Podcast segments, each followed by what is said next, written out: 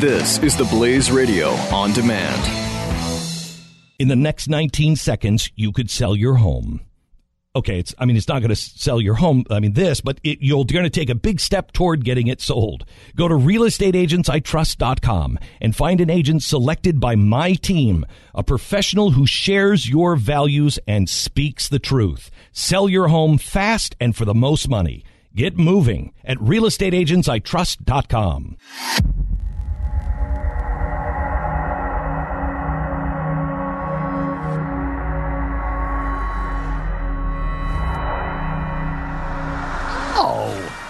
Oh man, I love the headlines today. I love this. The UN backs uh, the Obama administration taking over and federalizing our police force. Well, if they love to do it, we should do it.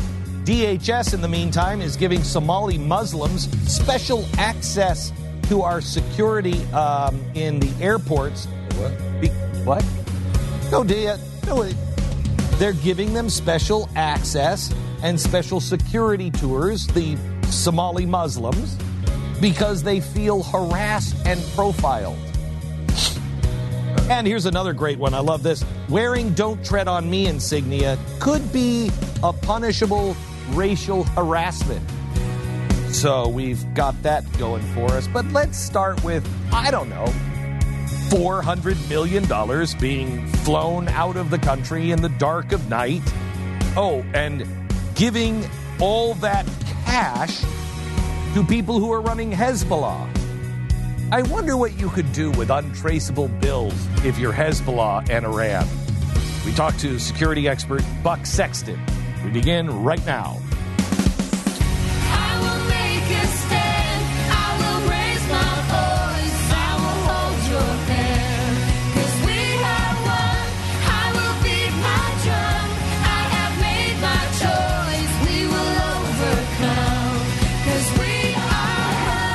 Fusion of entertainment and enlightenment.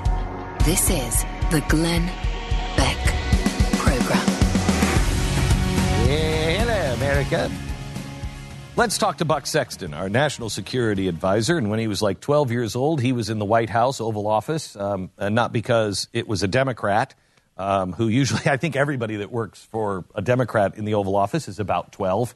No, he actually was competent and was, I don't know, plucked out of school by Big Brother when he was very young to go work for the CIA. Welcome to the program, Buck Sexton. Thanks for having me, Glenn. Yeah, I'm sure you're pleased with my introduction of you. I. I was actually I was actually 16, sir. So you know, no, really, how, seriously, how did that happen? I mean, how old were you? Really when you, um, when, you... when the first time I was in the Oval? I, oh gosh, I think I was 27. Uh, I think I briefed the president when I was 27. Uh, so that was that was on the younger side to run an intel yeah. briefing for the president. The, the, the first time you were. Yeah, that was the first. I was in a couple times. That was the first yeah. time. Yeah. Yeah. Yeah. Did you did you want to vomit at any point beforehand?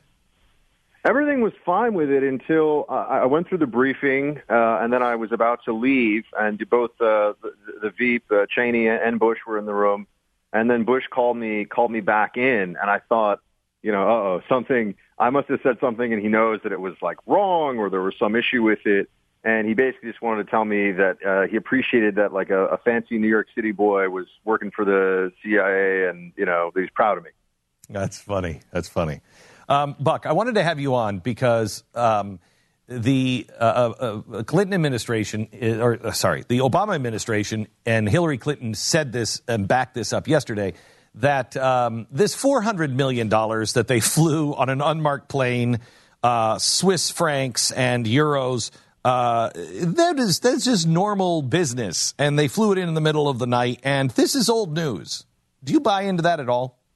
No, I think it's it's farcical, or at least it, it would be laughable if, if it weren't such a serious issue. It's preposterous on a number of levels. I mean, first of all, the way that this was done tells you a lot about it. I mean, you can you can just ask the question, well, why not? If, if as Obama says, and I watched the the press conference that he gave on this as well, which didn't in, in any way explain to me anything that that makes this uh, seem any less shady than I initially I had initially thought why not just do the, the wire transfer? Oh, there are laws about doing a wire transfer with, with Iran that are that are still well, in place. Also, so there's also laws about Americans filling a plane up with cash and flying it into uh, and giving it to the Iranians. I mean, aren't yeah. there laws about that too?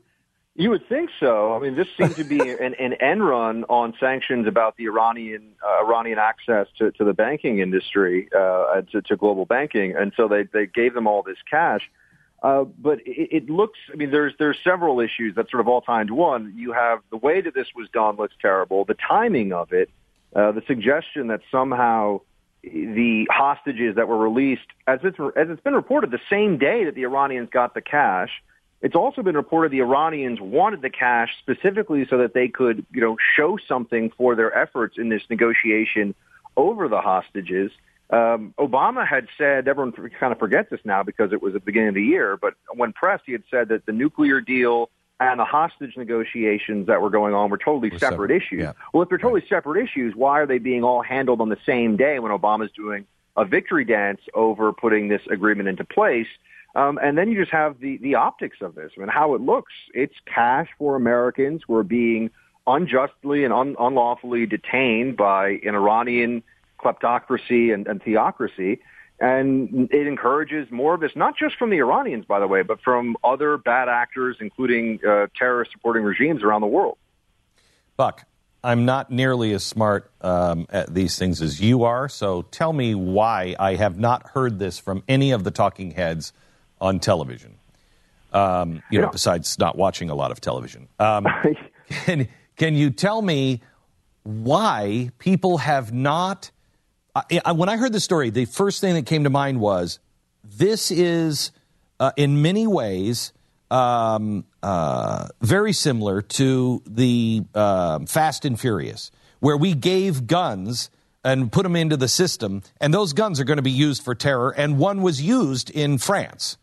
This cash, one reason why you don't give a terror state a whole bunch of euros is because those euros now are going to be taken across the border. We gave them cash.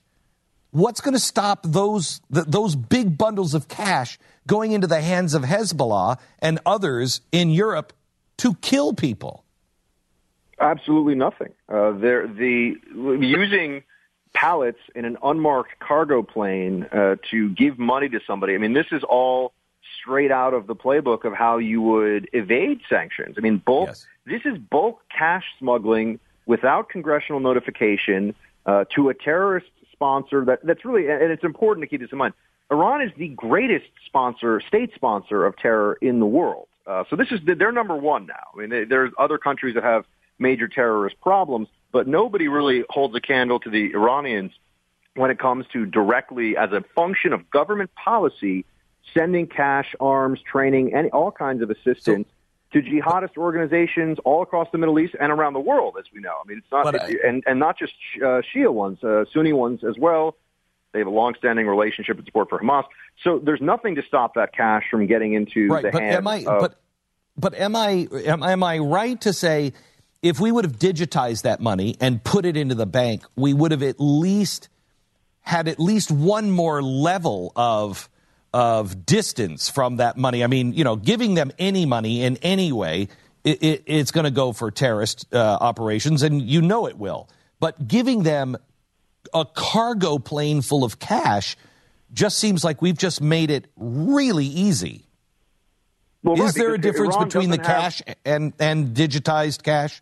Yeah, well, Iran doesn't have. It's important to keep this in mind. If we gave a four hundred million dollar transfer to you know the, the the French or the Germans, they have access to the global banking industry, and so if they wanted it, I mean, obviously we worked through third parties to get this cash together. We didn't use U.S. dollars. Uh, Iran doesn't have access to the international banking system, and that's been part of the sanctions regime for a long time.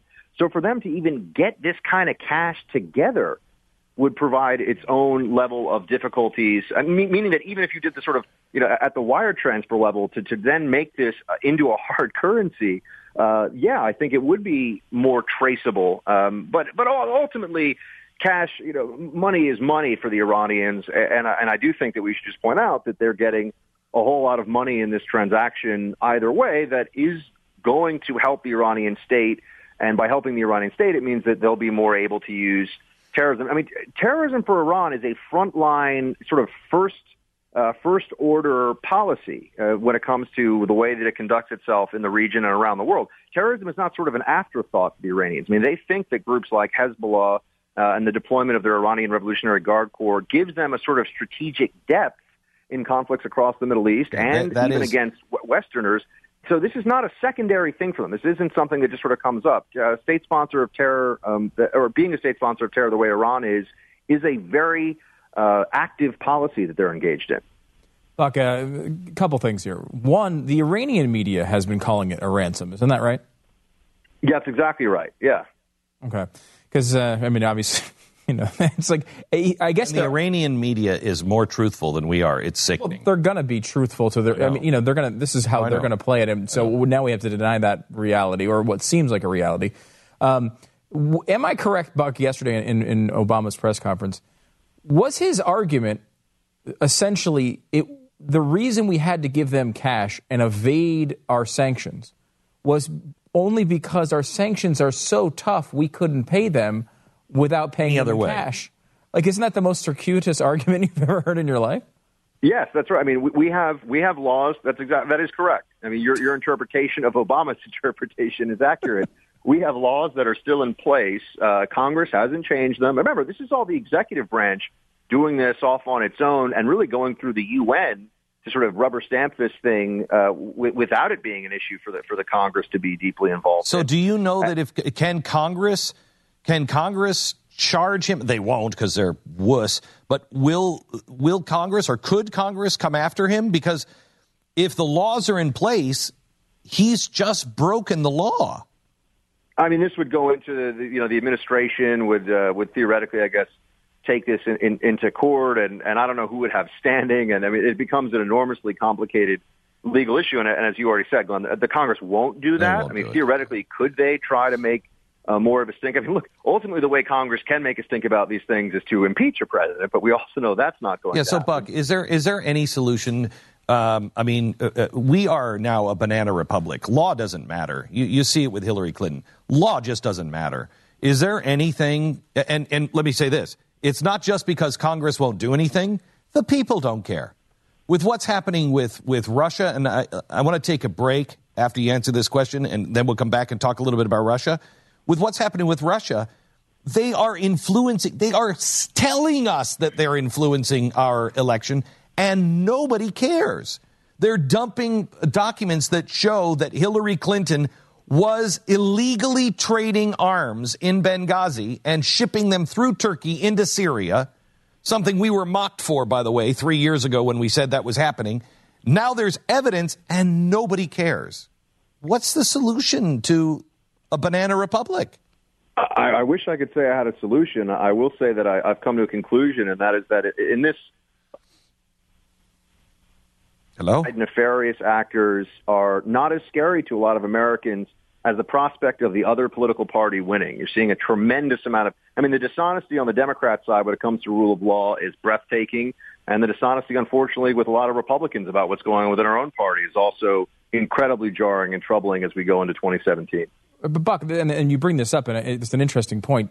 Quickly on Donald Trump, do you know if there's anything else that we're missing here? Two days ago, Trump comes out and says he's seen the video of the money coming off the plane in Iran. Uh, he says that he's seen a, it's a government camera.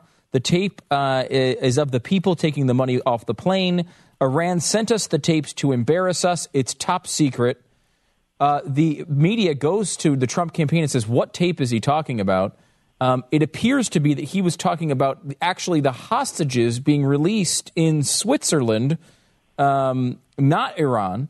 Uh, and then after he's called out on this, and the campaign says, yes, we were, he was just talking about the B roll of the hostages being released, he then goes out in his speech yesterday and again repeats that he has some secret video of the money being unloaded from the plane. Are you aware of any secret video that's of the money getting off unloaded on the plane in Iran? No, and I certainly hope that Trump is just confused on this one or just doesn't care what the truth is because if there is some secret video, he would have an obligation to keep it secret and not talk about it. So let's all hope. well, if there was a confused. secret, let me let me just be honest. If he had access to a secret video that he saw, it would be irresponsible of him to not then get the damn video and show it. It would also be, oh, I don't know, maybe he could go up five or 10 points by showing us that the president and Hillary Clinton are lying. This makes no sense. This guy is conspiracy city. Unless it's classified. Yeah, but he the He said he campaign saw it on himself said he saw it on Fox News. He, he said it was that late. Ay, ay, ay. It makes no okay, sense. Buck, hang on just a sec. I know you're busy. Can we hold you over for a couple of minutes? Yeah, of course, whatever you Okay. need. And now this. You want to keep your family safe. You work hard for your money. You want the best security for your home, but you don't want to get ripped off. I mean, I don't know if Buck needs a security system at all. I mean, ex CIA. Uh, I watched the Jason Bourne series. He can kill you with a glass of milk. But let's not get into it. Just don't break into his house. SimpliSafe. That's what SimpliSafe is for. Don't break into my daughter's house either because SimpliSafe is what we have. And it keeps her safe and saves money. And you control it. She has it. She wants to move to another house. She and her husband can take it and move it. There's no wiring, no contracts. $14.99 a month for the monitoring. It is the protection that we trust. SimpliSafeBeck.com. Go there now and get an exclusive 10% discount off the system. It's SimpliSafeBeck.com. That's SimpliSafeBeck.com. The Glenn Beck Program. Mercury.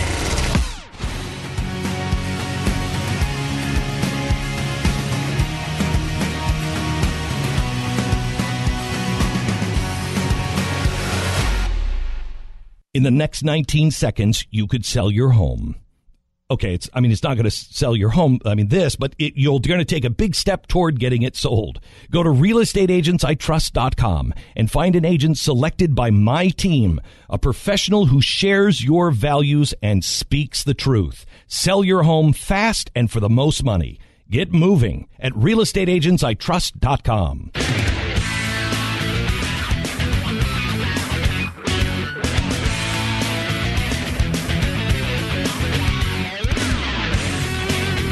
Triple eight seven two seven back.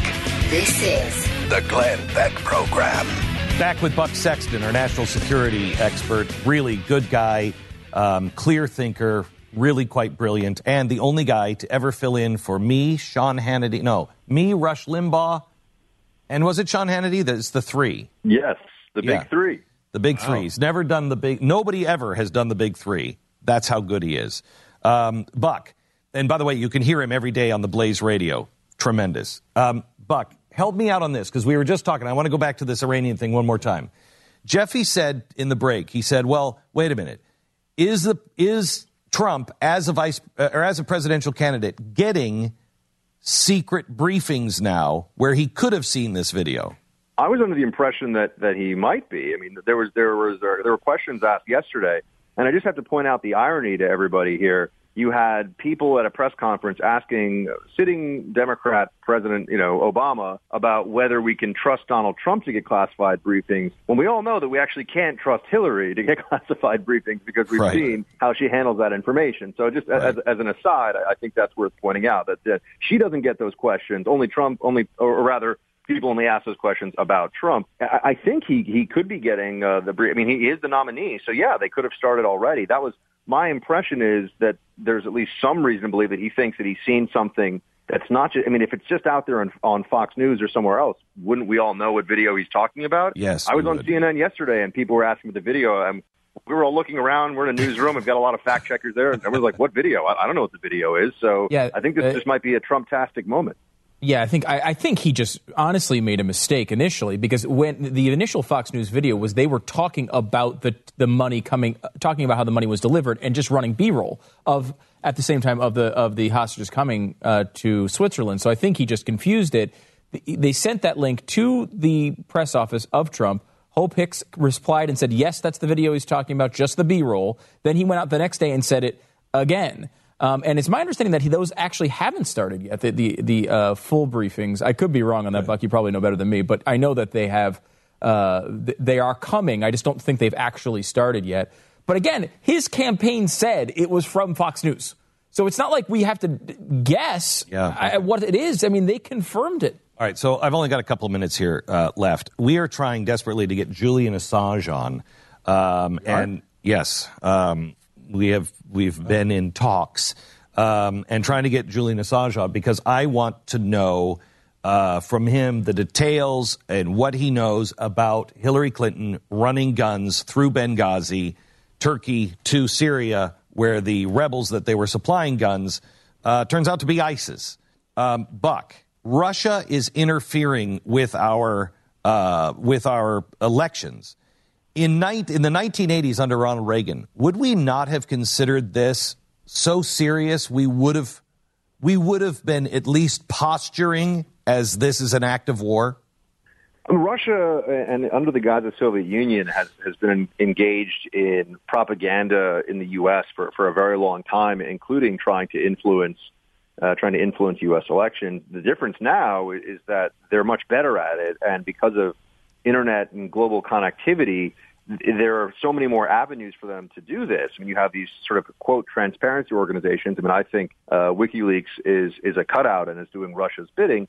Yes, um, but do. you have these these transparency organizations that can put stuff out there that everyone can access Right. right. away. I mean, it used to be that the Kremlin's propaganda efforts, which were intended to influence U.S. elections, and anybody who's sort of curious about this kind of stuff, there's a fantastic uh, couple of books called them from the Mitrokhin archives, um, and, and they Oh. go into detail about some of these sort of KGB plots.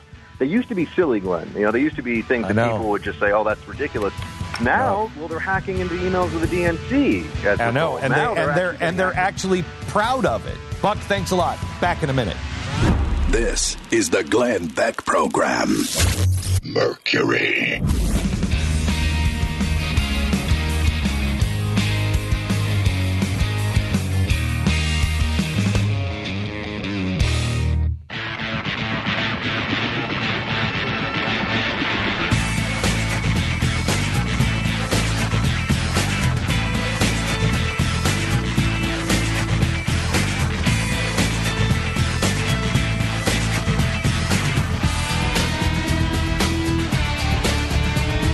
Progressive movement is full of lies, and Americans continue to keep falling for the deception over and over again. In his new book, Liars, Glenn Beck helps us understand why. Liars, on sale now at glennbeck.com slash liars. Yeah, let me go to a couple of stories here. DHS has given Somali Muslims um, in the uh, Minneapolis St. Paul area a behind the scenes tour of their security protocols at the airport. The nation's 17th busiest in terms of passenger traffic. The group complained to Homeland Security. They said they were feeling harassed and profiled. Uh, Johnson decided to give a special security tour not offered to any other group, then allowed them to talk about modifications to their practices that would allow operations to be more sensitive to the Somali Muslim community. Possibly go wrong. That could nothing could go wrong. Now here's another one that's going to make your head explode. Welcome to Friday. Uh, the Equal Opportunity Commission. Uh, one of their duties is they have to decide a hostile work environment. Uh, when somebody brings a harassment claim against any federal agency, they have to decide um, if it's if it's harass if it's harassment or not, and then they apply the same legal rules um, in the courts to private employers. So here's what happened. They've already ruled that wearing a Confederate flag t shirt is a punishable harassment. Now, here's the latest. Uh, there was a complaint that was filed January, uh, no, the fall of 2013 by an African American. He said that he was discriminated against in the workplace by a guy who never spoke to him. They had no interaction. But the guy who worked at this place where he worked, he felt was harassing him because he was wearing a baseball cap with the Gadsden flag on it, which said, Don't tread on me. And how did that uh, discriminate against him? Or Well, because the it's racially insensitive because the guy who designed the "Don't Tread on Me" logo uh, is a guy who was a uh, uh, a slave owner. But the but the person wearing the hat never spoke No, you know, no, of course not. He didn't speak to him. Did he, did he point at the hat and look at the no, person? no, no. Did he like no, bring a sign in that said slave owner? no. Hey, look at the hat I'm wearing. No, complaint maintains that the Gadsden flag is a historical indicator of white resentment against blacks, stemming largely from the Tea Party.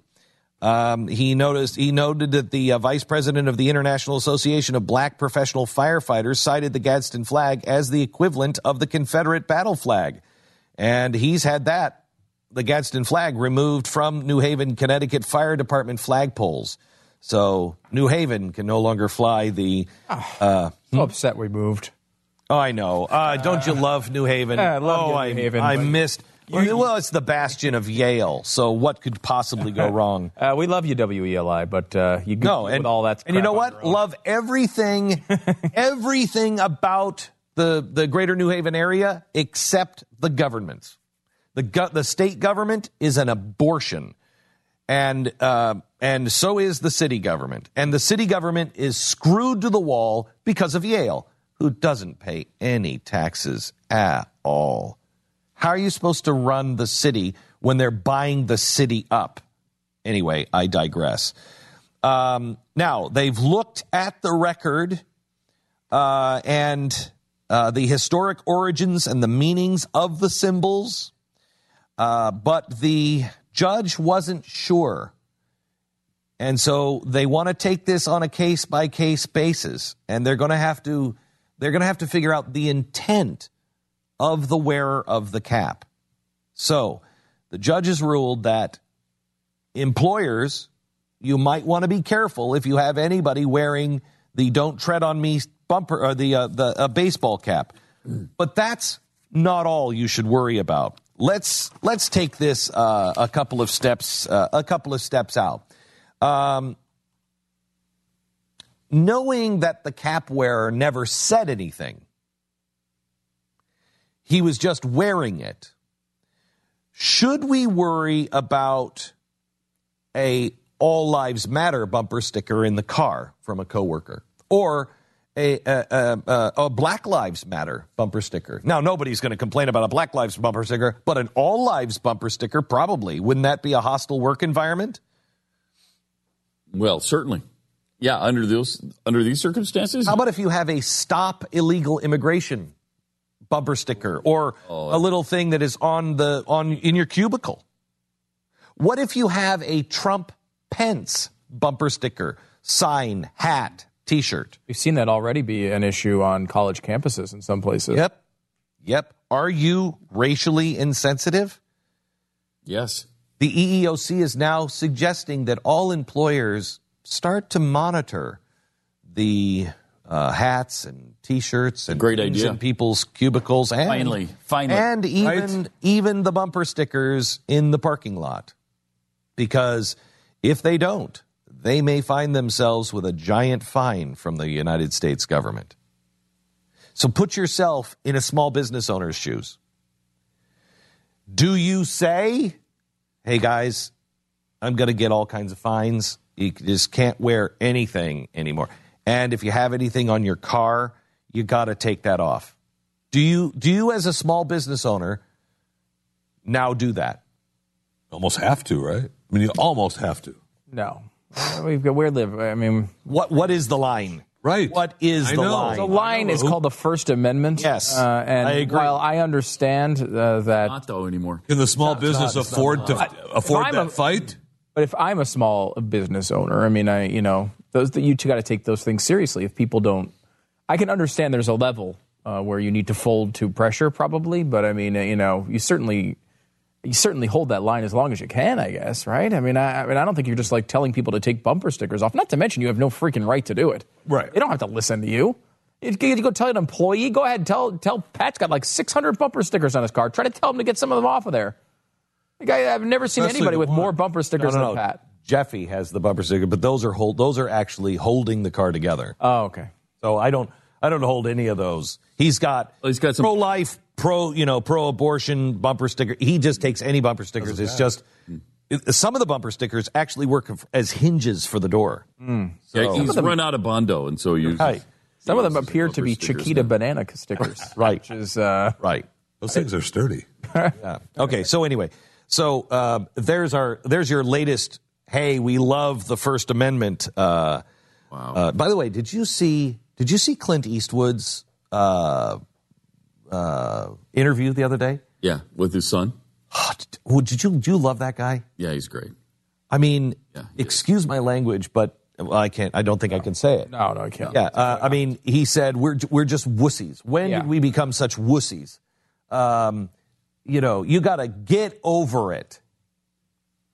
I, I, I'm Much telling more you. colorfully on both those things. Yes, but I, I, I'm telling you, I love Clint Eastwood. Yeah, he's Just love Clint Eastwood. When's a real man going to step up again?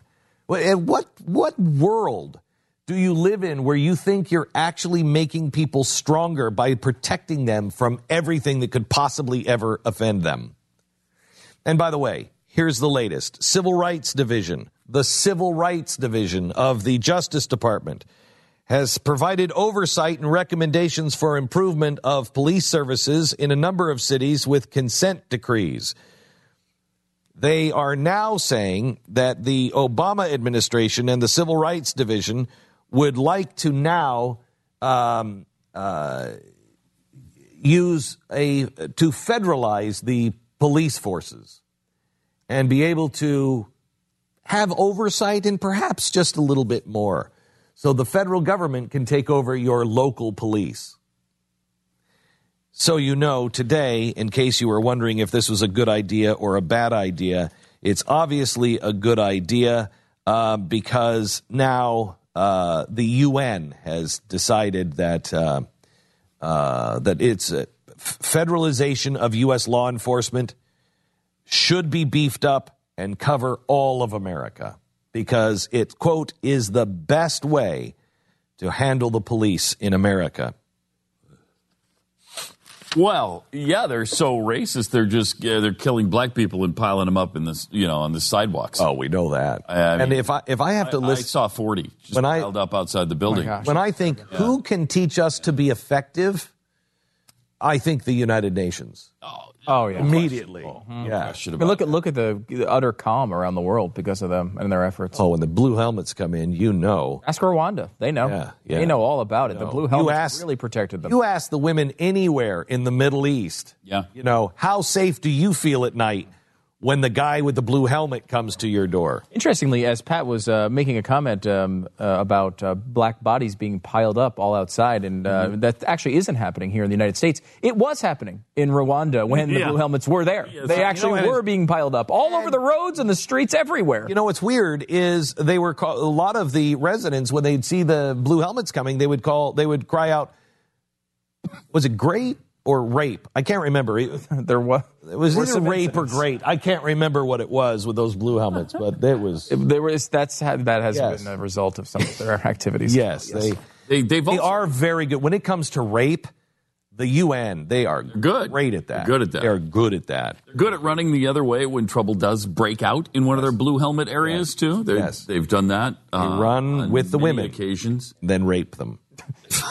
yeah, that that has happened. Sadly, yes. So yeah. So if I'm looking for somebody that can really tell us how to run our police force, It's the United Nations. yeah, it is the United Nations. Um, by the way, uh, let me just give you the cities that are already uh, implementing at least portions of this: Newark, New Jersey, Miami, Florida, Los Angeles, Ferguson, Missouri, Chicago, Illinois, and other municipalities. So it's already beginning to happen. Rape. I mean, great, great. Great. Great. Wait. Now this.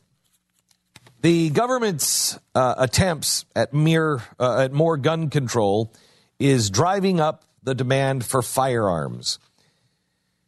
Can I ask you a question? Because I'm about to talk about Liberty Safe, but I was thinking about you know putting your guns and everything you need in a safe place and make sure it's locked up. Right now, if somebody offered you a chance to cryon, uh, uh, to cryonetically freeze your entire friends, family, everything else, and you could just check out for a hundred years till this thing so, and you just left it just thaw when things calm down. Would you do it? Would you do it right now? If you knew it worked and you could be frozen with your family and your friends and everything else, and you knew it was safe, and you said, when liberty is, when liberty starts to really return and it calms down, wake me up. Would you do it?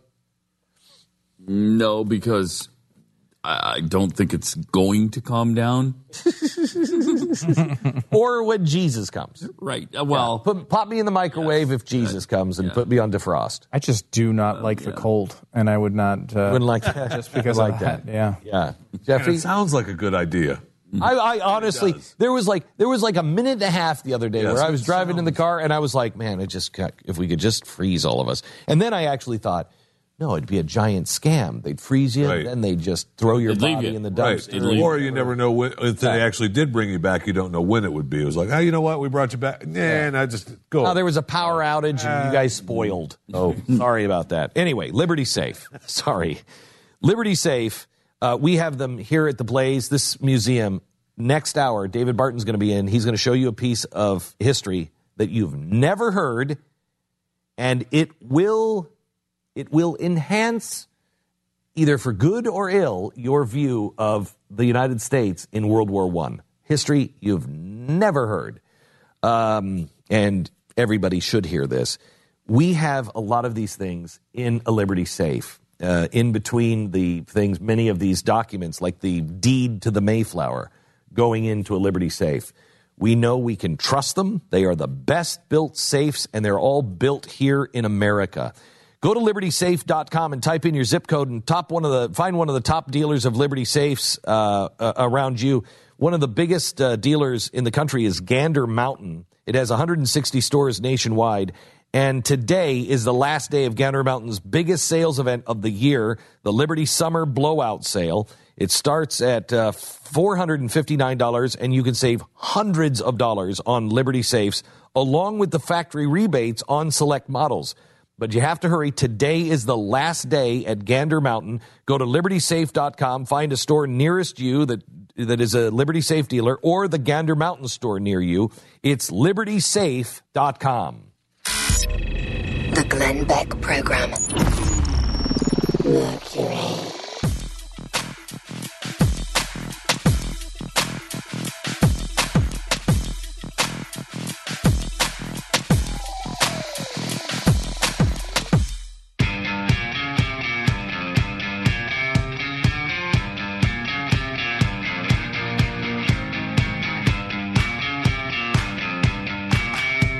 This is The Glenn Beck Program. We're just talking about uh, Pat's sad Liberty Safe story. yeah. Um, he had one, and you know, if you really want to do it right, you bolt them to the ground. You bolt them to the concrete if you can. Um, and so Pat didn't want to take his out that he had in Connecticut, so he had to go to where'd you go, Cabela's? Fellas and bought bought one here. Yeah, so he bought he bought one here in Texas, and he gets it, and it's his first complaint, his only complaint. Second, the second we got it home, the complaint was, "Yeah, it's too small. We we should have got a bigger one." It's exactly, and we both laughed because you know, in our frustration, we realized we did the stereotypical. That's everybody's That's first. everybody's complaint. first They look enormous, and you can. do. Me- did you? Because there's something called a um, Is that measuring tape. Oh, that's right. Yes, Did we you try a measuring tape? We did try that. Yeah. Yes. Yes. And did, did, did not I believe measured the place at home, and then I measured the plate, the safe, and then I put it in there, and it still looked like it was. I I, th- I still thought it was going to be too big for the area. So you're like, I, uh, my, I can't believe this measuring tape. These things are a little sketchy sometimes. I don't know what it Well, I'll tell you what they are is they're rigged. The measuring are, tapes right? are rigged. Rigged. Against, Are they rigged? Yeah. Oh yeah. Oh, Are they against Donald Trump? You found that out from the Trump people. Yes. Oh Yeah. They and the polls are all rigged. Are all rigged. All rigged. All rigged. So they must not be doing well in the polls. D- I wouldn't try to think any more about it. Okay, well, we'll leave it at that. then let's go to uh, let's go to our final episode this week on progressives with FDR. Five parts, uh, sorry, four part series on progressives and the liars that they are. Next, when we come back. the Glenn Beck Program. Mercury.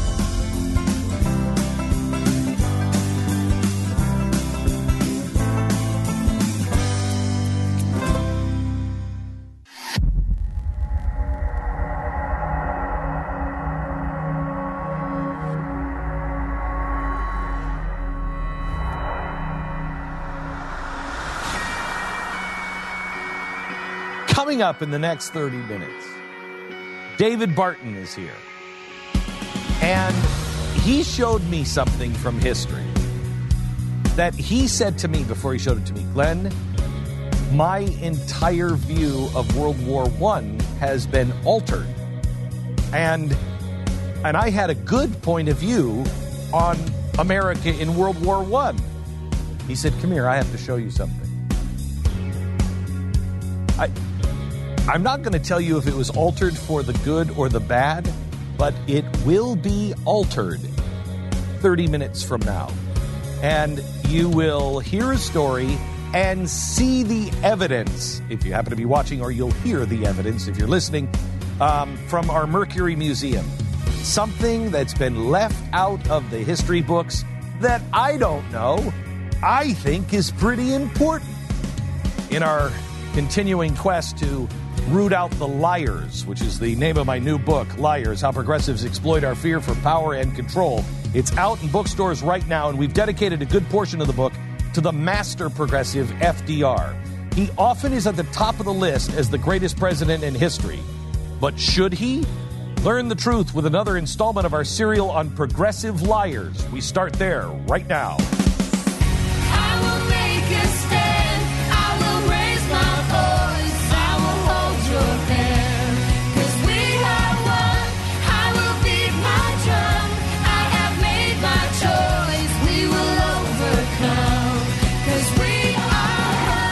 Fusion of entertainment and enlightenment.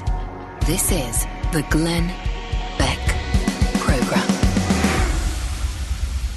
Franklin Delano Roosevelt is often mentioned by historians as not just one of the greatest presidents in U.S. history, but the greatest president. These infatuated progressive scholars credit him with ending the Great Depression his New Deal government programs, even though the Depression didn't end until American manufacturing finally kick-started the economy enough to negate the damage done by these massive government programs midway through World War II. These scholars also ignore FDR's internment of well over 100,000 Japanese Americans. Just as his progressive hero Woodrow Wilson had done with Germans and Italians during the First World War simply because of their ancestry. Americans, like four year old future Star Trek actor George Takei and his family.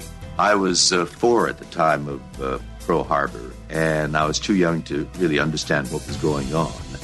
But I still do remember that day uh, when uh, armed soldiers, soldiers with guns, bayonets on them, came to our home to order us out.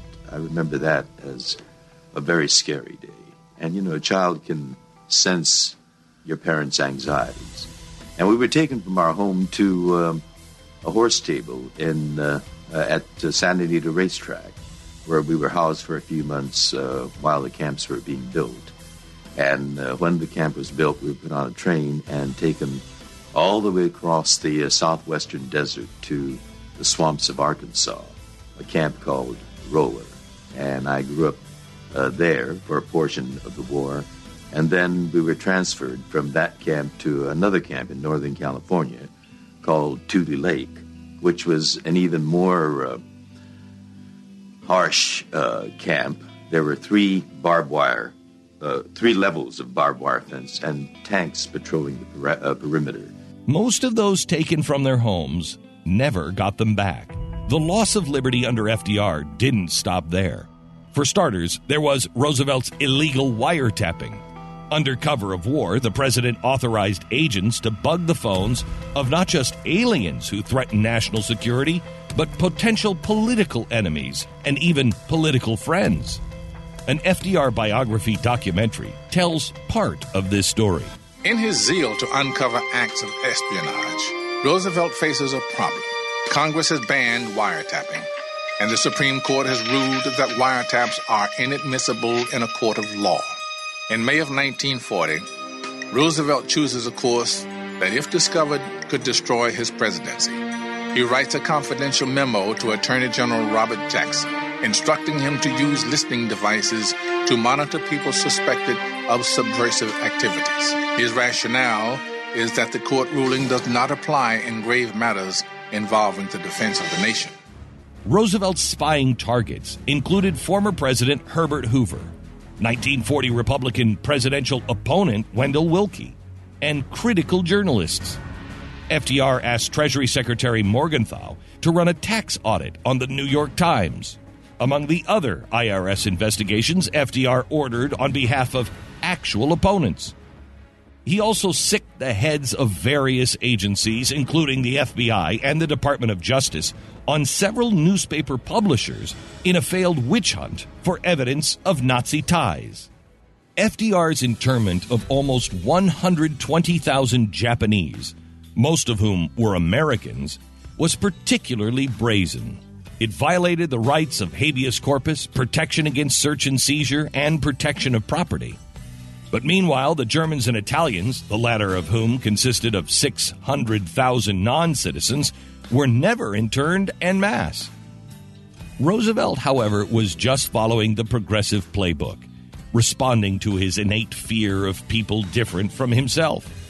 Consistent with a progressive eugenicist who came before him and held disdain for inferior peoples, Roosevelt had historically argued that the Japanese immigrants were not able to assimilate on a biological basis. The Germans could be excused. Wilson had, after all, praised the Teutonic race, but not the Japanese. The distinction was made based purely on race. Roosevelt's irrational fear led to the rounding up and unjust imprisonment of tens of thousands of loyal Americans who happen to come from a different background. This is the price of progressive fear in high places. As World War II wound towards its end in 1944, FDR proposed a second Bill of Rights. The first one was apparently insufficient for him. So, that year's State of the Union address, he argued true individual freedom cannot exist without economic security and independence. Necessitous men are not free men. People who are hungry and out of a job are the stuff of which dictatorships are made. A second Bill of Rights, under which a new basis of security and prosperity can be established for all, regardless of station or race or creed. Among these are the right to a useful and remunerative job, the right to earn enough to provide adequate food and clothing and recreation, the right of every farmer to raise and sell his products at a return which will give him and his family a decent living, the right of every businessman, large and small, to trade in an atmosphere of freedom freedom from unfair competition and domination by monopolies at home or abroad, the right of every family to a decent home, the right to adequate medical care, and the opportunity to achieve and enjoy good health, the right to adequate protection from the economic fears of old age, sickness, accident, and unemployment, the right to a good education. He may have originally claimed that all we have to fear was fear itself. But the reality was that he wanted Americans to fear a whole host of things, from Japanese Americans to those who didn't have enough to eat. Fear, after all, opened the door to all sorts of things that people wouldn't otherwise think possible. In addition to fear, Roosevelt appealed to the pride and patriotism he noted that the nation must not be allowed to slide back into the 1920s normalcy. Were that to happen, he said, even though we shall have conquered our enemies on the battlefields abroad, we shall have yielded to the spirit of fascism here at home. In other words, FDR argued that if Americans let his wartime reforms go away, they might as well have just lost the war in the first place. It sounds incredible, but it is a strategy employed by progressives in government over and over again. Legislation during a crisis lives on like a cockroach, able to survive even in the worst of conditions. It was a crisis, after all, that gave birth to the Patriot Act, a law that continues to be used to invade Americans' privacy long after September 11, 2001. In FDR's wartime America, rights were to be granted no longer by our Creator, but the federal government. Security was now a trump to liberty. And if you disagreed with any of that, you were a Nazi, or at least someone who didn't care much about American values. Raymond Moley, a professor for Columbia and an economist, was a member of FDR's original brain trust that got him elected. He was a trusted presidential advisor and the author of most of FDR's first inaugural address. He was also a huge advocate for FDR's New Deal. But seeing its fruits, he quickly became disenchanted with those policies, even as early as 1933, even though he continued to write Roosevelt's speeches until 1936.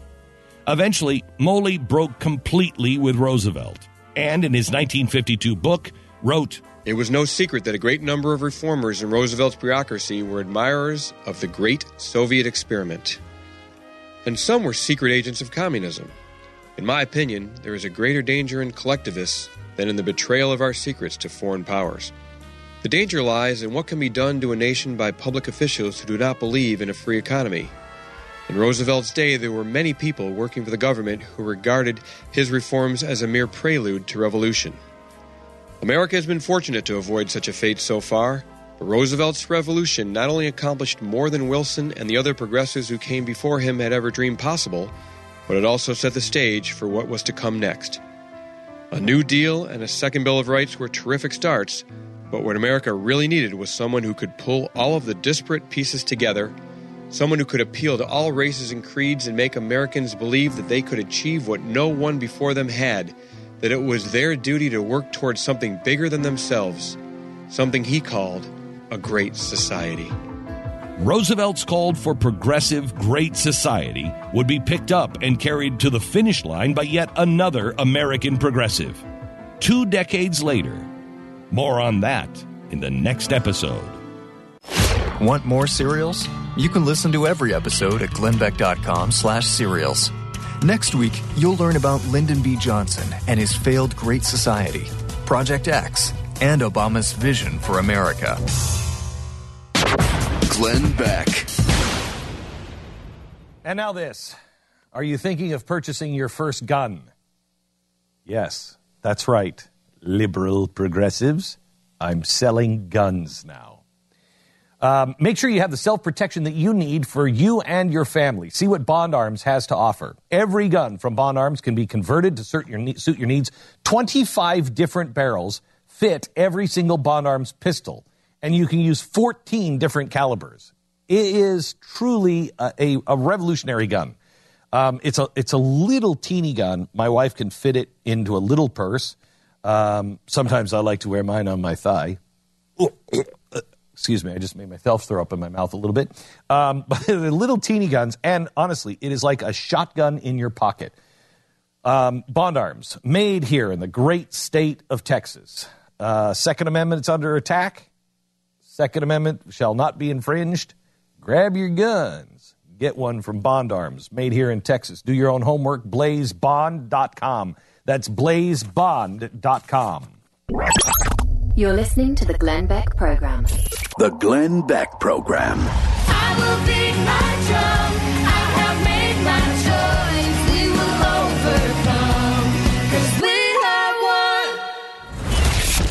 Mercury.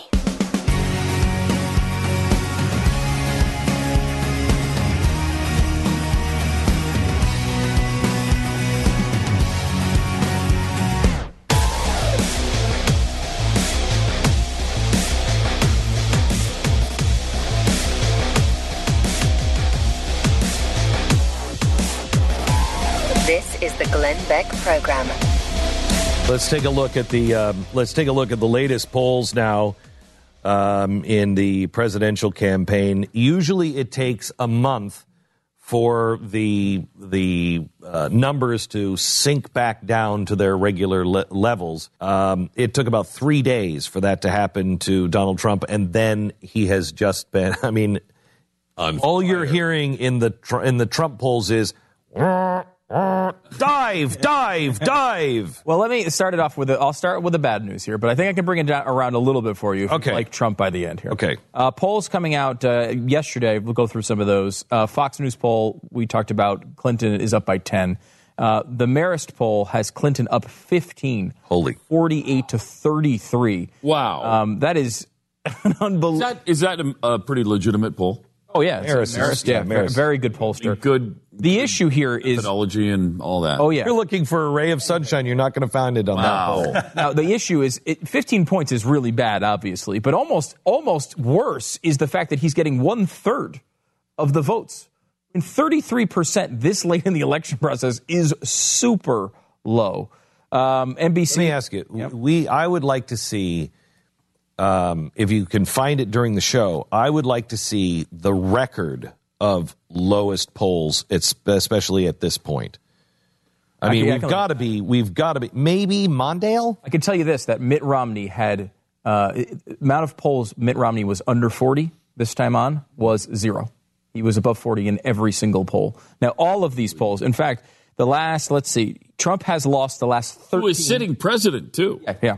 Who is sitting president. Much and, and a much tougher opponent. Let's be honest about it. Oh. uh, Trump has lost is, is down in 13 consecutive polls, um, and has been uh, under 30 in many of them. I thought there Under was 40. one- excuse me. I thought there was one poll this week where he was up. He was. What that poll is is the uh, L.A. Times um, poll, which is a.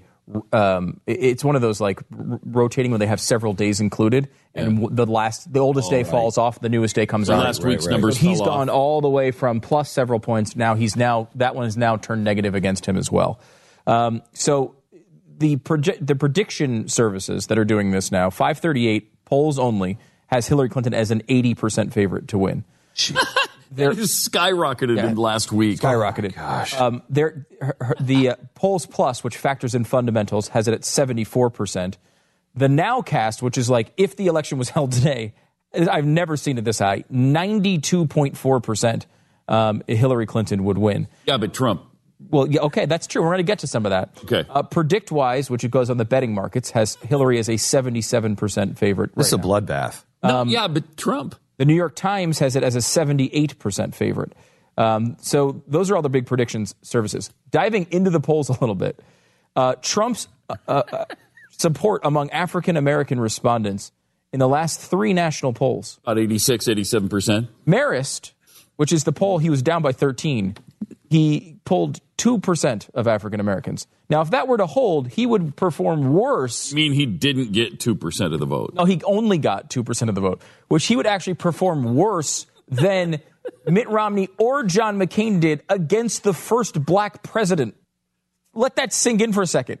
Now let that let this sink in. The other two polls released, he's actually doing worse than he was in the Marist poll. He only has 1% of African American I think voters. you heard Pat though. Yeah, but Trump. Okay, that's a good point. I have Let- to tell you guys, You I, can push I mean, back a I- little bit I'm on the one. only one, and maybe it's just maybe uh, maybe it's just today that I'm feeling this way. I the last thing I can do is laugh about this. I'm not laughing. This I mean, it's just I, This Pat is enjoying this. I am. he's not enjoying it. I'm This not is- enjoying, not enjoying it. This is He's not- This is just the that or Right. I'm, Yeah. you know, This is just the I don't want to be destruction- despondent right now. This is the don't be- destruction of our country. Right. Unfortunately, either option here is is that in and the many destruction people's eyes. and the destruction of everything we have worked for destruction of the conservative movement I- the total destruction and i'm not i could laugh about this one to some degree the destruction of the gop it's but it is we are never there's here's a story from the ap who's going to be blamed if trump implodes and of course it's going to be the conservatives We are. it's going to be uh, it's going to be us it's it's We going to be you know ted cruz and uh, it, I mean, and that's asinine. Oh, th- that's what the AP asinine. said. there is no AP mathematical argument to, to support that. None. The AP says Ludicrous. Zero. Make no mistake, Trump losing will be Trump's fault and the fault of his ardent supporters. Two years from now, Right. when Republicans wonder where they ought to turn to fight back against President Hillary Clinton, We can pray they don't turn to the same people who insisted on nominating a Hillary Clinton donor and supporting him through a prof- pathetic run that handed her the White House and poisoned Republicanism for an entire new generation. Thank you. Wow. That's powerful and so and accurate. true. So accurate. Sadly, um, we don't have enough time to get to the good news. Uh, but I will tell you this. Uh, as you know, uh, Donald Trump uh, employs tens of thousands of Hispanics. So that Yeah. he's going to do And really he well loves with them. blacks. Florida poll, John McCain got 42% of Hispanics in Florida. Mitt Romney got 39% of Hispanics in Florida. Donald Trump, 13% of Hispanics two. in Florida. It's, it's more than two. not two. It is more than two. But still, you still double are than discounting it is double of one. Yeah. What, what was your argument, Pat? You had an interesting point throughout. Yeah, but Trump. Okay, that's pretty good. So think about Back in a minute. You're listening to the Glenn Beck Program. The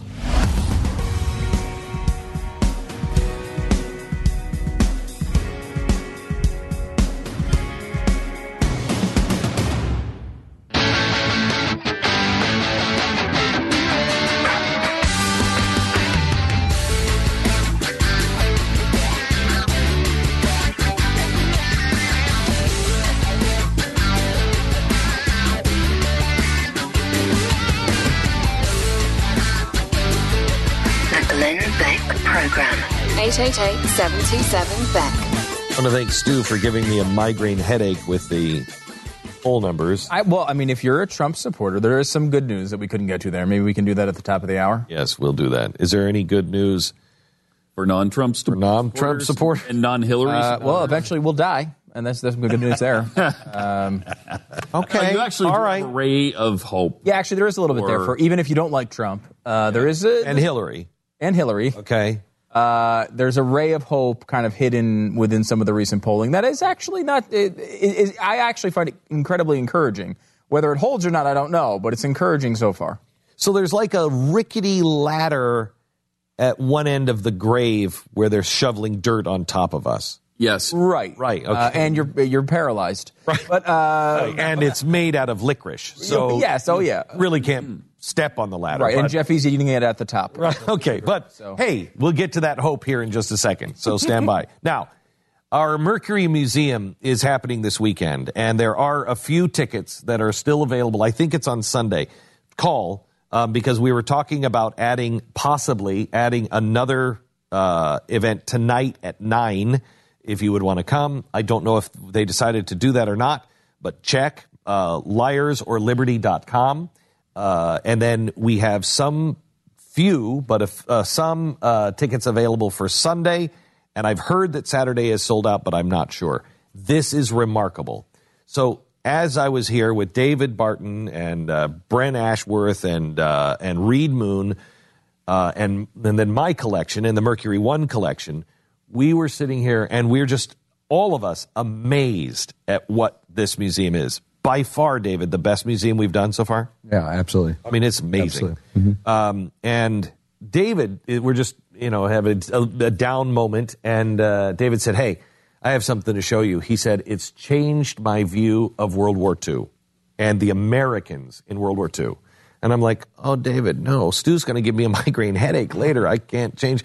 I have a good, I'm in a happy place with the Americans in World War II. He said, You need to see this. Oh, boy. Take it, David. This is going to change your view of the Americans in What what ch- got what got me going was the end of May. And excuse me for my voice. Sorry about that. So, end of May, um, Obama went to Hiroshima and first president, seventy one years to visit Hiroshima. And while he was there, part of his speech, he said Hiroshima calls for a moral revolution. And having a moral revolution because of atomic weapons is a big thing for progressives. I mean, they just they think it's bad every time. And so, in saying that, I was really intrigued with what kind of moral revolution because Japan's never apologized for attacking Pearl Harbor. You should also explain your view after doing some more research of who, by the way, you, you have your doctorate, don't you? You have your doctorate? That's or what they claim. Yeah. Okay, yeah. I've you have your doctorate in education. it. If- if- yes. Uh, yeah, that's right. Okay, so he's a doctor of education. So he's not just some cowboy riding in. He's not me. I mean, you have Um, a doctor. And Well, I am a doctor. Yes, I'm a doctor. But I've decided to go into podiatry. But anyway, um, so David has an actual doctorate um, and was a teacher for years and years. And he did his research. First, tell me who the Japanese, who you now compare the Japanese in World War II. What I found out in the last few months is the Japanese, it's ISIS. We fought ISIS in World War II. We're fighting ISIS now. And here's quite a claim. Here's the deal. In World War II, Japanese officers had competitions to see who could chop off 100 heads the fastest. They lined prisoners up to see who could behead 100 people the fastest. They even had to have runoffs because sometimes there was a tie in beheading 100 people. So they're going through beheading 100 time. One of our submarines they captured took some American prisoners. They killed them by using sledgehammers and crushing their heads in. They burned some of them alive. Um, as it turns out, of course, the Hitler Nazis killed seven million Jews. The Japanese can kill ten million Chinese. Ten million Chinese. Ten million Chinese. This is why the, this is the root of the Chinese Japanese hatred. It is. each other. They It is. hate each Well, not only there, I mean Korea, because Japan went into Korea, took the women as what they called comfort girls, Yes. and gave them to the Japanese military. Yes. Uh, so that whole area over there, Japan was just. That does sound exactly like ISIS, doesn't it? Well, they they trained I fifteen. mean, the Comfort Girls kind of sounds like something Jeffy would be involved in, but beyond that, Beyond that, it's it's ISIS. They took 15 year old kids and showed 15 year old kids how to become suicide bombers. They had they launched over 3,500 suicide bomb uh, attacks. I mean, it's it's ISIS. Th- This is ISIS, and so we're fighting The Americans ISIS back then. Did we know all of that? Yes, we did. A lot of us did. Why did we? I mean, I just remember uh, a friend of ours uh, in Tampa. His father fought in Japan during World War II, and he told a couple of stories how much he hated them. Yeah. and battle and fought them, and to uh, until the day he died, he really felt like Well, this may be something that it, it changes your view also a bit, a bit because it's unconstitutional and it was awful. Bingo. But the internment Bingo. That's it, exactly I mean, it. If if if you're fighting ISIS and they really are, they've killed 10 million people in one country. You might think, you know what? I don't know what we got here. Well, you have to also understand that they had a religious belief of military Shintoism, and that is, it is glorious to die. There's nothing better than dying. That's ISIS. They thought it was a great thing to die, which is why you couldn't negotiate with them. You couldn't have surrender uh, treaties with them. We tried to get them to surrender a bunch of times. Are you kidding? It is great to die. And so, military Shintoism, like the militant Islamicists, it's the same thing. We think it's wonderful to die. And if you've got that mentality, you start looking and saying, wait a minute, you've got parents that live in Japan, and this might be a little problem here. Yeah, that's interesting. Okay, but that's not what's going to change your views. Listen to this. Show me what you have. This is going to be seen in the museum. I've never seen these before. By the way, there are several things in this museum that have never been seen before. For instance, the deed of the Mayflower. I think it was shown once in like 1992. Then lost. I mean, not lost, but Well, it was in a known, private but it is not shown. yeah, never shown in a private collection, was not shown before 1992. Um, it was shown in Sotheby's in 1992. Some of this stuff, some of this stuff, like the Obama uh, photo album, oh my Mm-hmm. gosh, that's incredible. Never been seen. This I've never seen before. I'm sure these aren't hidden, but I'd never seen this. I'd never seen them, and I never heard of World War II. I never heard of them Yeah. until I saw ISIS. Right. But here's the other deal: we're fighting ISIS in World War II, but our mentality was very different. Um, you, you can see here these. This is Japanese currency. So all this Japanese currency. On the back, it's not quite currency. So now these were dropped from airplanes. B 29 bombers flew over Japan. We dropped about 70 million leaflets. Some looked like this. Some looked like th- this is a really famous one. Five B 29s uh, dropped bombs over Japan. These are all uh, 70 So, million. 70 million of these. And what now think of this. Think of We dropped 70 million leaflets. We all know about the leaflets and the candy that we dropped over Germany, right? We all know about that. 70 million leaflets over the island of Japan, and actually not over the whole island, 22 cities? 35. 35 cities. Now, listen to what the leaflets say.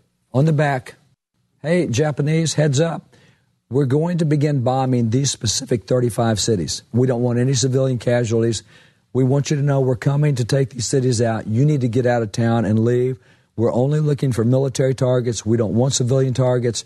Please leave. We don't want any civilian casualties. In fact, Nagasaki was uh, mentioned. Uh, Hiroshima. And, and Hiroshima's was mentioned. Both of them that. called. And it said with the B 29, it it says specifically. It says we now have a new bomb that is capable of doing what 2,000 B 29s can do. One bomb.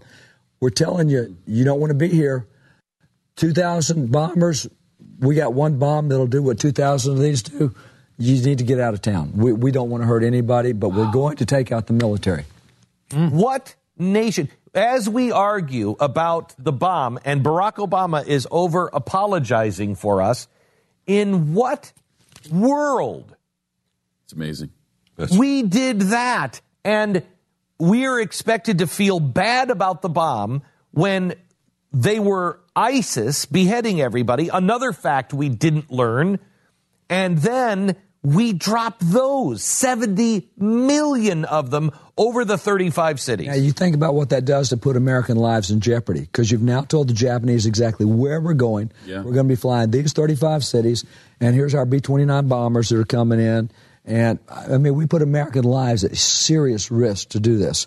And, and so th- this is what we're coming with. And it's significant because of that we love death mentality. People didn't leave. We went in before this and with traditional bombs, just traditional bombing in Tokyo, killed 100,000. Now, the atomic bomb killed 70,000. 70,000 or 60,000 more died with radiation. But we killed more with traditional bombing than we killed with an atomic bomb. And we were winning every battle. And we said, guys, we don't want to kill you. Please stop. And by the way, we've offered all these terms of surrender to your leaders, and they're not responding. Talk to your leaders, get them to respond. We want to stop this. We don't want this going anymore. We don't want civilian deaths. After we dropped the first bomb, Truman went on air and said, We got another one. It's coming. If you don't surrender, another one's coming. Saipan, we started broadcasting every 15 minutes to the Japanese mainland saying, Japanese citizens, you need to know, we've told your leaders, another one is coming. If you don't get them to surrender, every 15 minutes we did that. Three days later, they didn't want to surrender, so we dropped a second one. And then they said, let's talk about surrender. Now, the other thing that's interesting is all the we've got a flag out there from Curtis LeMay. Curtis LeMay, four star general, he was over all the B 29s. When he got the, the estimates of we had to do D Day to end Germany, we couldn't just bomb Dresden, all the places we bombed. We had to do D Day, we had to invade. We're going to have to invade Japan. What's it going to cost us? Curtis LeMay was told it's going to be at least four million, uh, uh, four million casualties, about a million Americans, and the others will be British and et cetera. And depending on how hard the Japanese resist, because they they apparently love death, we're looking at between five and ten million Japanese casualties. Jeez. So you're looking on the low end of seven million, on the high end of fourteen million casualties. And Truman says, "I've got a weapon that'll take out seventy thousand and maybe in this." and we've been telling them we're going to do it. We've been telling them what cities. We've been telling them we're going to hit the city, leave it, and so we end up taking out 130,000 instead of 14 million or 7 million. I think that was the humane thing to do. I think we saved mil- we saved millions of Japanese lives. We sure saved millions of outlaw lives by dropping that. There is no moral revolution needed. That was the moral thing to do. Mm. I, I tell you, I'm I am convinced after seeing this museum, um, and and hearing stories like this, I am convinced I need to dedicate the rest of my life to education on hidden history. The history, it's not lost history. It was intentionally hidden from us. Can I throw one thing in here? Yes. In September 20, all right, we know about Common Core, right? And David Coleman, the architect of Common Core, is the guy who runs the college board.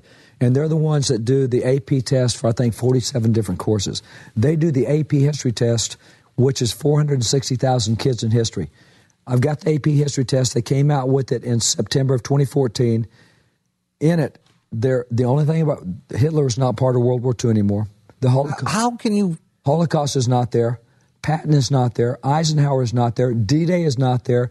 Midway is not there. What are they teaching in it? They teach six things about World War II. One of them was America dropped atomic weapons on Japan, raising questions about American values. Oh my God. There are six negative things about America in the September 2014 standard. Six. That's all that World War II has. Also, oh, we, we did segregation.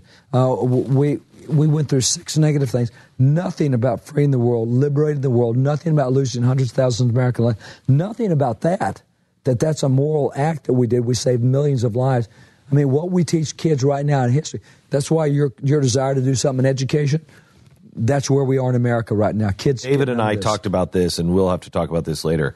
But I need to raise five million dollars. David and I uh, are going to be. That's well. That's the first. That will give us the money to go buy all of the things that we need to buy, the artifacts, to be able to tell the stories that we need to tell. And then we need to raise money to either build a museum or get this on the road. on the road. That's right. Okay, back in just a second. Now, this U.S. factory orders plunged 5.6 year over year last month, extending the period of annual contraction to 20 months. Now, this is a record streak of uh, streak of declines in U.S. history, and one which always, without exception, coincided with recession. Do your homework. I want you to get the facts. I want you to consider gold or silver if you think you can't afford gold, I think you'd be surprised, especially if you have a 401k. You can put 10% of it in physical gold pretty easily in most 401ks.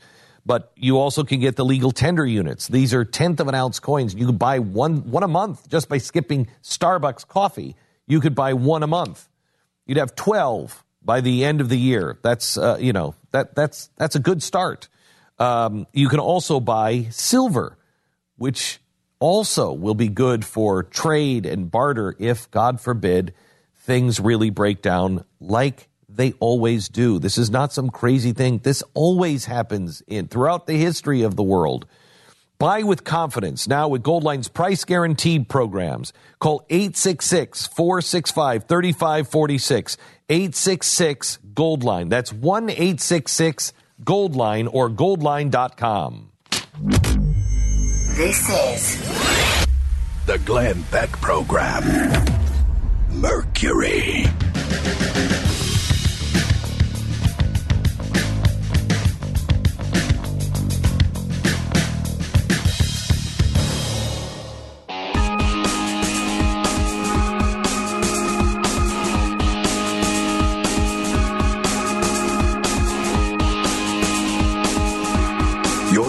To the Glenn Beck Program. If we don't fix this one problem, and that is the problem of education and what our kids know about America, if all they're learning is in World War II, not Hitler, not the Japanese, just that we dropped bombs and we were immoral, we have no chance of survival. It is crucial that you have real history. May I suggest you start with the new book Liars How Progressives Exploit Our uh, Fears for Power and Control. Real history, all footnoted. The Glenn Beck Program. Mercury.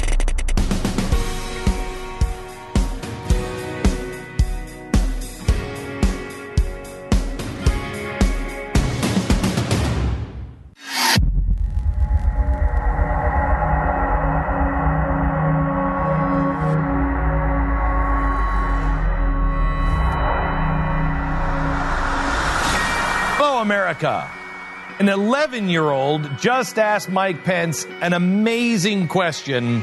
In fact, it had to be a plant. We should get this 11 year old on the air.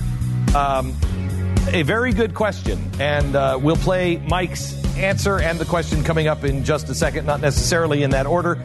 Um, also, we have, because the Mercury Museum uh, is happening this weekend, we're doing Liars and Liberty, uh, a takeoff of my book on progressivism, but we start early. We start at the Mayflower.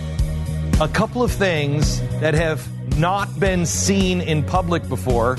Yesterday on the Blaze TV on this broadcast, you can check it out on the podcast. Um, we showed you the Barack Obama photo album of his childhood.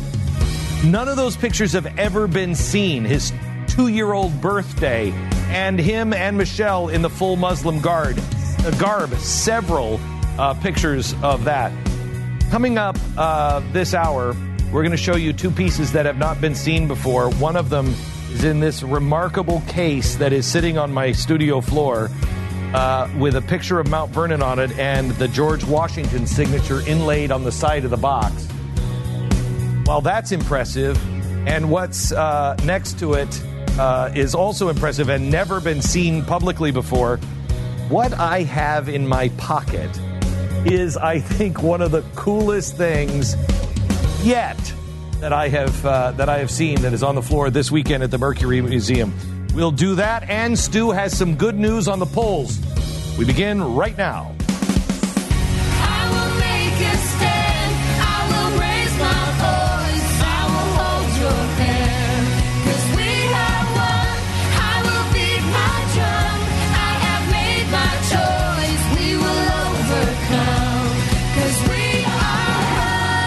Fusion of entertainment and enlightenment.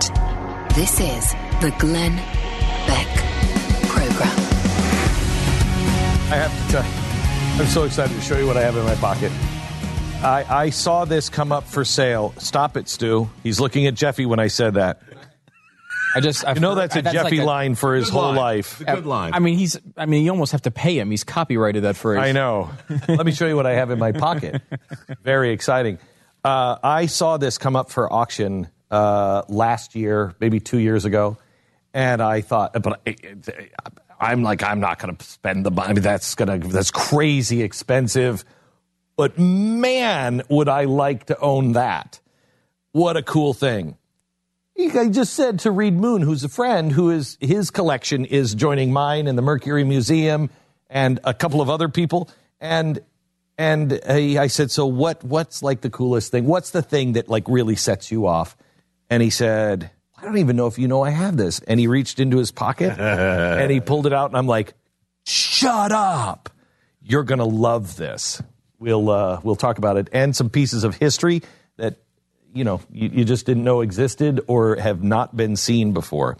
I'm so excited for people to come this weekend uh, and see all this lost history. Um, and I am I am convinced, especially with what David Barton said a little while ago, uh, that uh, what's being taught now about World War II in with Common Core does not include Hitler, does not include Japan and the bombing.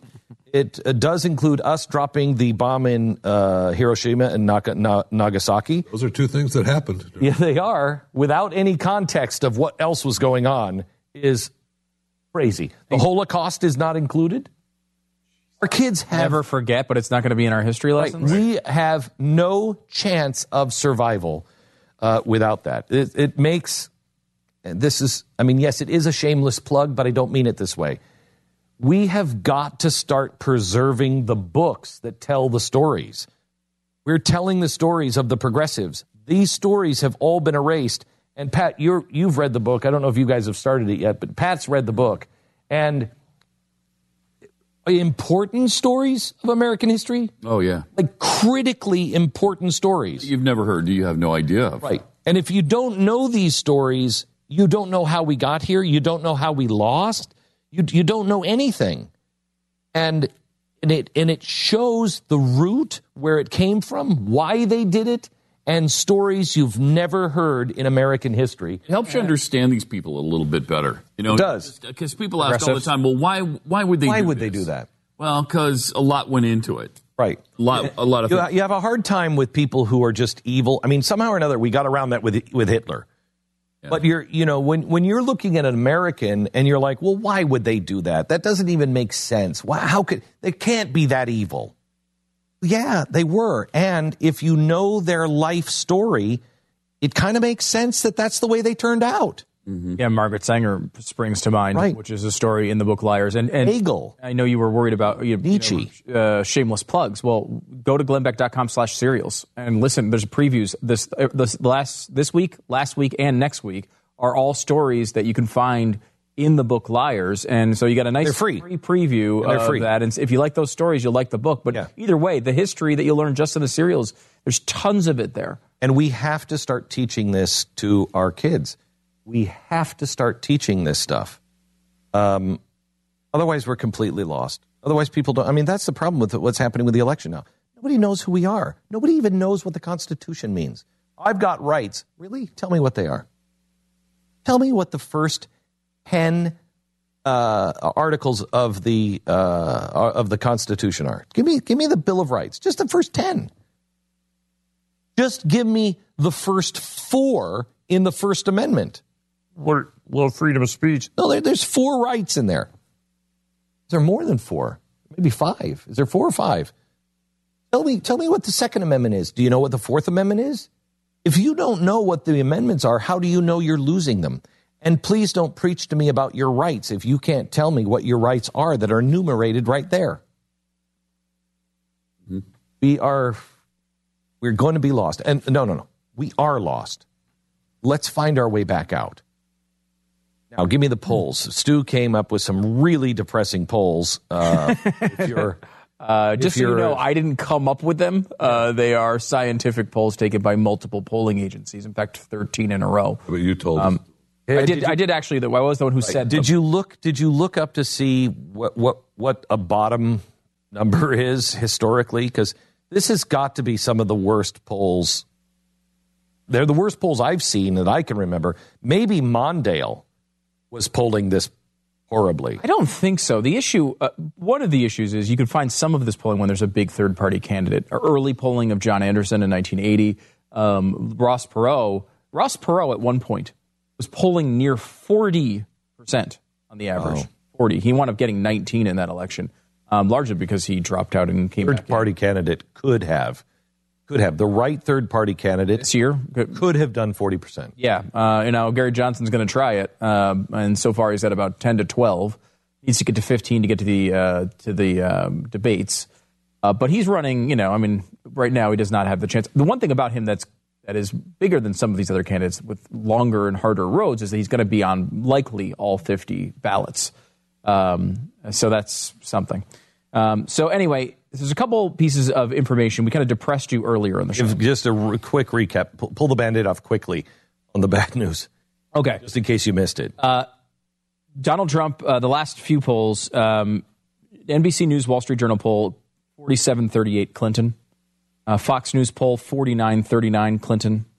Um, Marist poll, 48 33 Clinton, a 15 point lead. So to put that in perspective, when Stu said uh, you have to go back to see some of these polls on how badly people did, uh, you have to go back like you know to like Ross Perot, where he had forty, but then he dropped down. I think he's final. I think he finally had like nineteen percent. 19%, yep. Nineteen percent. So you know, Donald Trump is four points away from the entire um, uh, uh, poll number for Ross Perot difference.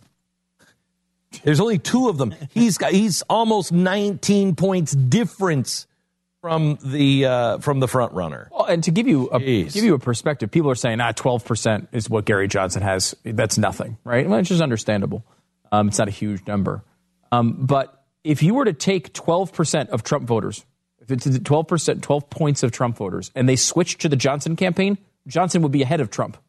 That's how close we are here. I mean, like that's how. I mean, now that's a big gap. I'm not saying that they're not like razor thin, but the movement here does not have to be immense. If people started abandoning Trump and went to Johnson, Johnson very well could finish in second place in this election. Wow. Um, and then once you get to second and you're in, in the debates, who knows what happens? And you know what? Unlikely, especially with. Hillary. No, not necessarily. Especially with Hillary Clinton.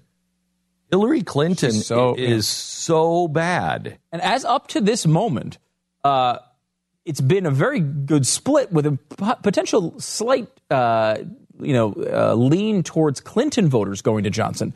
Uh, Johnson tends to take slightly more Clinton voters than Trump voters. And that's only because of Stein. How many? How much does Stein have? Uh, Stein's around four. Four. Yeah, and uh, about uh, on average, Johnson's around ten. He's hit he's hit as high as thirteen. It's the highest I've seen him. Um, but that's a really good number for a third party candidate. The system is not built to let third party candidates succeed.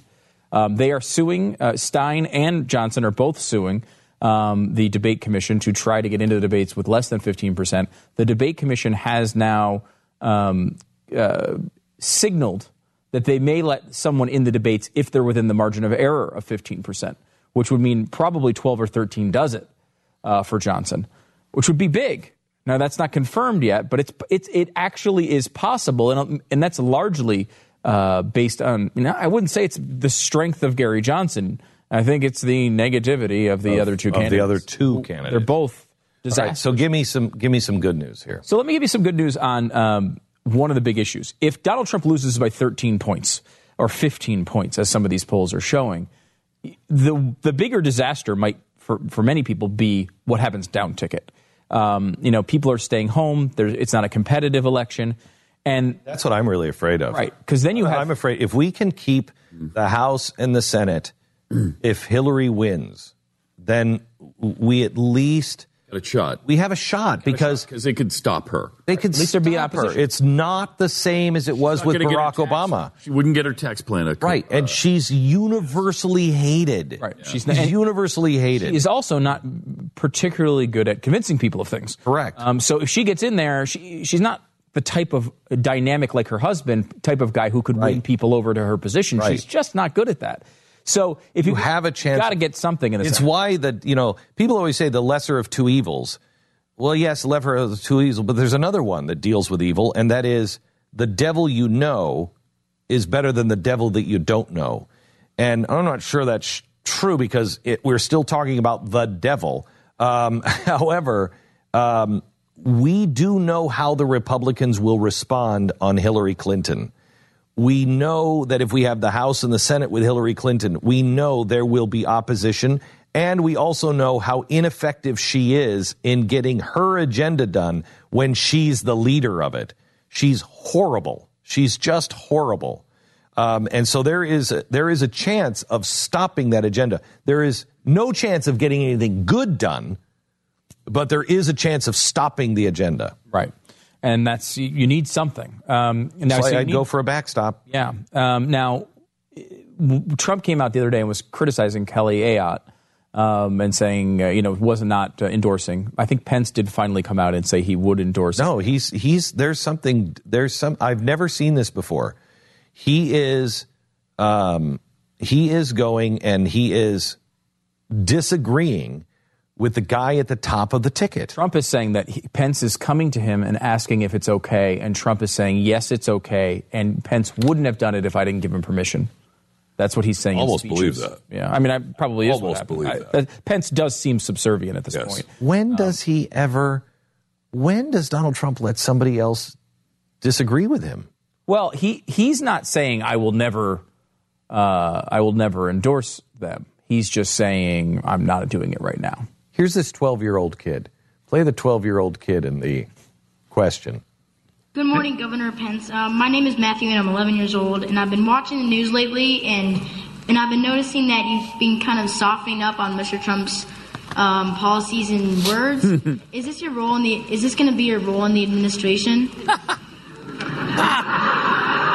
That's great. What's your name, son? Matthew. Matthew.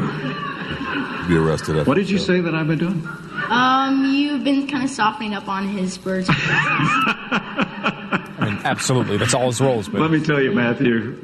Number one, this boy's got a future. Um, I, I mean, I think. We, I mean, he's not really saying anything. it's a good way of handling it, yeah, though. I mean, he's uh, ha- he's handling it really well. But that kid is sharp. That kid is really, really sharp, and that is the job of the vice president, by the way. Which is why I say when he disagrees, it's odd because you don't disagree with the top of the ticket usually. you still didn't let me get to my point. I know. Good news coming up in a second. First, this Class 8 trucks. They are the big semis. These are the ones that haul freight. When we have a lot of semis out, we have the trains loaded and we have the trucks loaded, it means good things for the economy. Orders for the Class 8 trucks in July came in at 10,500, which is down 57%, down 19% for the month before. July marked the 17th consecutive month of year over year declines and the lowest reading since February 2010. Even more shocking, the, July orders were 77% lower than the peak shipping month recorded in October 2014. Data published by the Department of Transportation shows that freight shipments in the United States peaked in December and have been on a decline ever since. If freight shipping continues to decline at this rate, the economy is toast. Please, I don't know how to say this any stronger. Please call Goldline. Call and find out if gold or silver is right for you. There has to be someone that has something when this goes into shock and we have a banking holiday or whatever comes. And it used to happen about every 15 years. The Fed has changed the entire game, and this is going to make it possibly lights out in parts, parts of the world. Call 866 Gold Line, 866 465 3546. Find out if gold or silver is right for you. 1 866 Gold Line or goldline.com. At our most basic level, we are all afraid of something. Progressives exploit these fears by offering us solutions based on lies and a hunger for power and control. Get the truth with Liars, a new book by Glenn Beck, on sale now at glennbeck.com slash liars. This is the Glenn Beck Program. Mercury.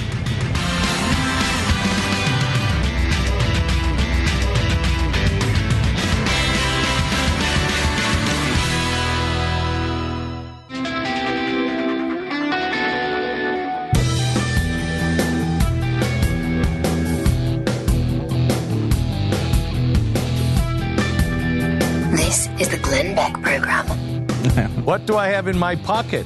I don't want to know. Yeah, well, you're going to want to know in a minute. Do I have it in my pocket? Uh, that you don't want to know. Um, okay, good news. Give me good news. Okay, so promised it. Uh, uh, Trump was bragging about how he's running way ahead of uh, Ayotte in New Hampshire. The the truth is that that's actually the opposite of the of, of of what he said. He's actually been running well behind her, and that's happening in almost every state. In the t- ten uh, s- states sampled, um, He's behind Kelly Ayotte in every state. no, That's Wow. weird. That is Oh, that is weird. He's not even running in every I just state. said with ten states. I mean, it's ten races. See what I did there? Six and a half points uh, by average. He's running. He's running behind six and a half six and a half points on average. So, I mean, it, you might say maybe Trump loses uh, some of these states, but the Senate candidate is is, is able to hold on. No on. matter who the candidate is, he's an average of six points behind. Right. So, I mean, Rubio is Wow. running way ahead of him in Florida. Kirk is running way ahead in, in Illinois. That's great. Um, and I think that's good news. I mean, that is really good news. if we the hang on. if Right. the turnout, I mean, you could get so depressed, both the Republicans and the Democrats.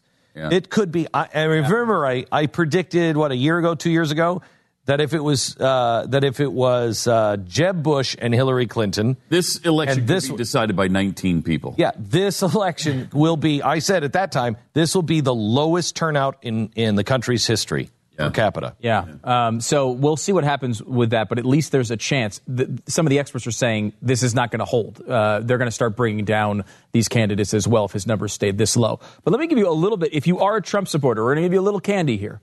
Uh, we showed you a graph on Pat and Stu about the a- average convention bounce. What normally happens between candidates when they bounce. Do we have the graph that we can show? Um, if you could see the graph, and we'll put, it's up on my Facebook page, uh, uh, you can see the details. But I've plotted the actual results of the uh, of the um, polls since the election. The Since it- it's the supposed to, convention. It's supposed to go about four points towards Trump, and then bounce back up to about two points for Clinton um, in Clinton's favor.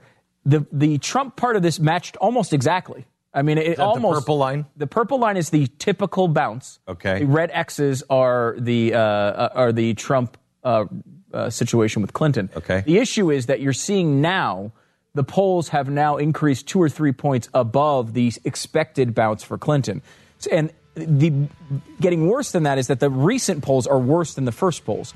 However, it's not that much out of expectations so far. So while it feels apocalyptic if you're a Trump supporter right It's now, not necessarily. It's not necessarily yet. We have to get more information. Yeah. Okay, thank you, Stu. What do I have in my pocket? A piece of history you're going to want to see next. is the Glenn Beck Program. Mercury.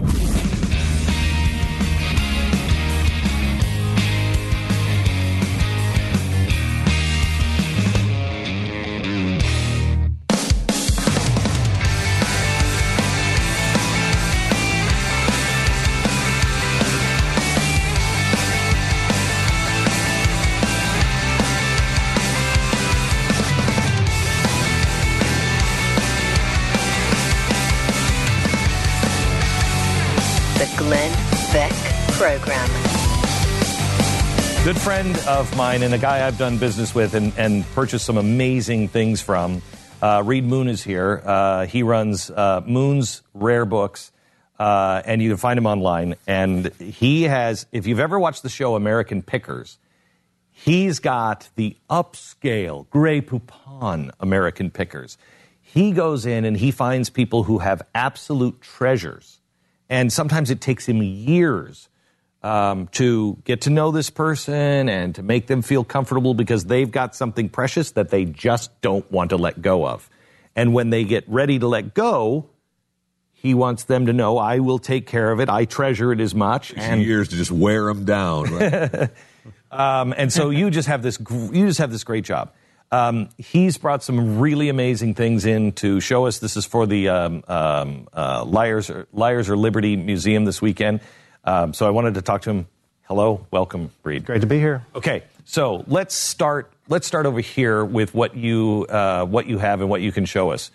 Um, start with a thing that has not been seen, and most people don't even know even it exists. That's right. Um, the clue is a picture of a ship up above.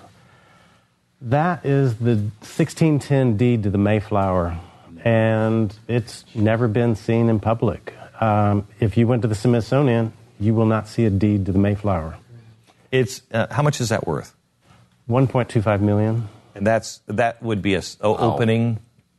Uh, you think, or is that a is that a buy price? That's like a. Who's on eBay? Buy it now at 1.2 or? Uh, You're getting close. Okay. Yeah. Yeah, okay. All right. Um, and is that yours or is somebody Yes. else? No, that's yours. that's- yeah. Wow.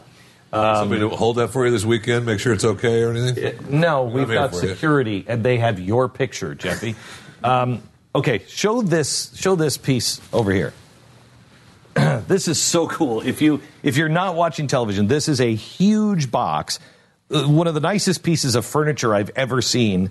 Inlaid, it has a uh, inlaid wood that looks like Mount Vernon, and has GW in his signature inlaid into the wood on the side, and then two giant doors that open up on top. So let's open this up. Did you know this existed? No. Okay. Um, tell me about it. Well, right here it says this indenture. Which, which means what? Like a deed. Okay. It's a deed. It's an older word for deed. And even this document, this indenture. Yeah. They both start out the same way. Okay. Uh, this one's uh, about 150 years later. And you can turn this. You can turn this on the other over and see who signed it. G. Washington. And George that's that's his That's his signature. That's his signature. And what this is is this is the deed to Mount Vernon. Uh, so I mean, Mount Vernon doesn't even have this. that is truly remarkable. Oh no, you're not calling out Mount Vernon I again. know, are not you? again. I don't want to hear deal with this. I've already had to fight with them. Stop fighting with Mount Vernon. I know, I'm just saying. I'm just saying. You're talking. Mount Vernon doesn't have it, but it's not like I'm talking smack about the Vernon chicks. I'm not. All right, bring it on, Mount. ladies of Mount Vernon are actually very nice, uh, and they have they're the ones who have the ten million dollar. Did that go for ten million? 10 million, George Washington's copy of the Constitution annotated. Yeah, I'm actually glad it went to Mount Vernon because Sure. you know it, it can at least be seen. Uh, you know, like this, the deed to the the Mayflower, never seen, never seen. So okay, show me what else you've got. You have got a couple of things. Reed brought in a couple of pieces of American uh, pop history. Uh, show the uh, show the piece of the desk. Well, we've already taken it out. Right. Right. From the Resolute desk. But if you've seen National Treasure Book of Secrets, this is part of the treasure map. Yeah, that is the yeah. This is the prop from the movie. Remember they take it out oh, from the the Resolute desk. Oh, that's really cool. We also have the Hunger Games bowl where they were fishing out. Which which is it? Actually, that will be in the next one. It's not here. You don't have it yet. Okay. Oh well, no, have You it. have it, you just didn't bring it. Okay. Little few complications. Okay. Jeffy will be having a showing of his photos of Jennifer Lawrence, though, if you wanted to. Uh, that's it. Right. Okay. That's Behind really the good. building. Uh, Um, and the envelope. if you saw the very first Harry Potter movie, you would have seen one of these flying around. And that is the, room. It's uh, his invitation to Hogwarts with the return address, Hogwarts. So what do I have to Mr. H. Potter? What do I have in my pocket? Hey, would you do Would you do the deal with the bee here? The the letter oh, from the bee. This is this is really great. And I don't know about the Mother Teresa letter. I have not seen this, so I don't know what she said in that. But why don't you show those two things real quick? And then, what do I have in my pocket? My children are on stage with us now because Rafe is a huge fan, and I told Reed when I when he showed this to me, I was like, oh, oh, oh my gosh, my son will go crazy. But okay, go ahead, show this. Okay, uh, this is a letter, 1784, written to then Governor John Hancock of the Commonwealth of Massachusetts. He served valiantly in the Revolutionary War. It was a badge of merit. Received a badge of merit from George Washington. He fell on hard times, felt compelled to steal some things, including a loaf of bread. I mean, it's like Jean Valjean. Here's a guy who's a hero, falls on hard times, steals a loaf of bread. It happens. Right. It happens. Right. Right. So he steals a loaf of bread. This is the Jean Valjean story. Now listen to what they were going to do to him. Wait, John Hancock stole a loaf of bread? No, no, no, no, no. This is a letter to John Oh, Hancock. okay. Was- happens to everyone, Pat. Wait a minute. No. No. John Hancock didn't steal. This was a guy who was a revolutionary badge of merit winner. Remember, you didn't get the badge of merit without he being an even- honorable man. He confessed fully. He says, Yes, it was me. I accept that. They said, You'll need to pay treble damages. No problem. Six months in jail? No problem. But it's the third thing he is asking John Hancock please do not let my accusers brand the letter B on my forehead. That was the punishment for bandit. Oh, wow. And so he said, Look, I served honorably, and George Washington gave me the Badge of Merit himself. Please, I admit it. I've fallen on hard times. I stole a loaf of bread. Do we know, did he get the brand or not? No, George John Hancock intervened and Oh, that's Wow, great. that's great. Yeah. Wow. Uh, real quick, the Mother Teresa. Mother, T- most people don't remember when Mother Teresa died. That's because she died four days after Princess Diana. Oh my gosh. Right. So they don't remember that. That always if you look at the date, this is written just a few weeks before. A young man asked for her Hang autograph. on just a second. Stu does not believe that. I'm telling you, there's proof right there. It's two. There was another one that died too. Well, there was more than one other person that died in that general time. I'm telling you, there was another celebrity. I don't know who it was, Yeah, but there was didn't think another celebrity that died around that time. It always happens in threes. Anyway, go ahead, Reed. a young man nonsense. asked for her autograph. Uh, She knows she's weeks, maybe away from dying, but she takes time to respond.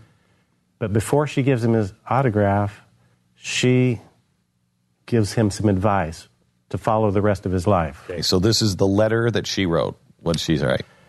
Dear Richard, thank you for your kind letter.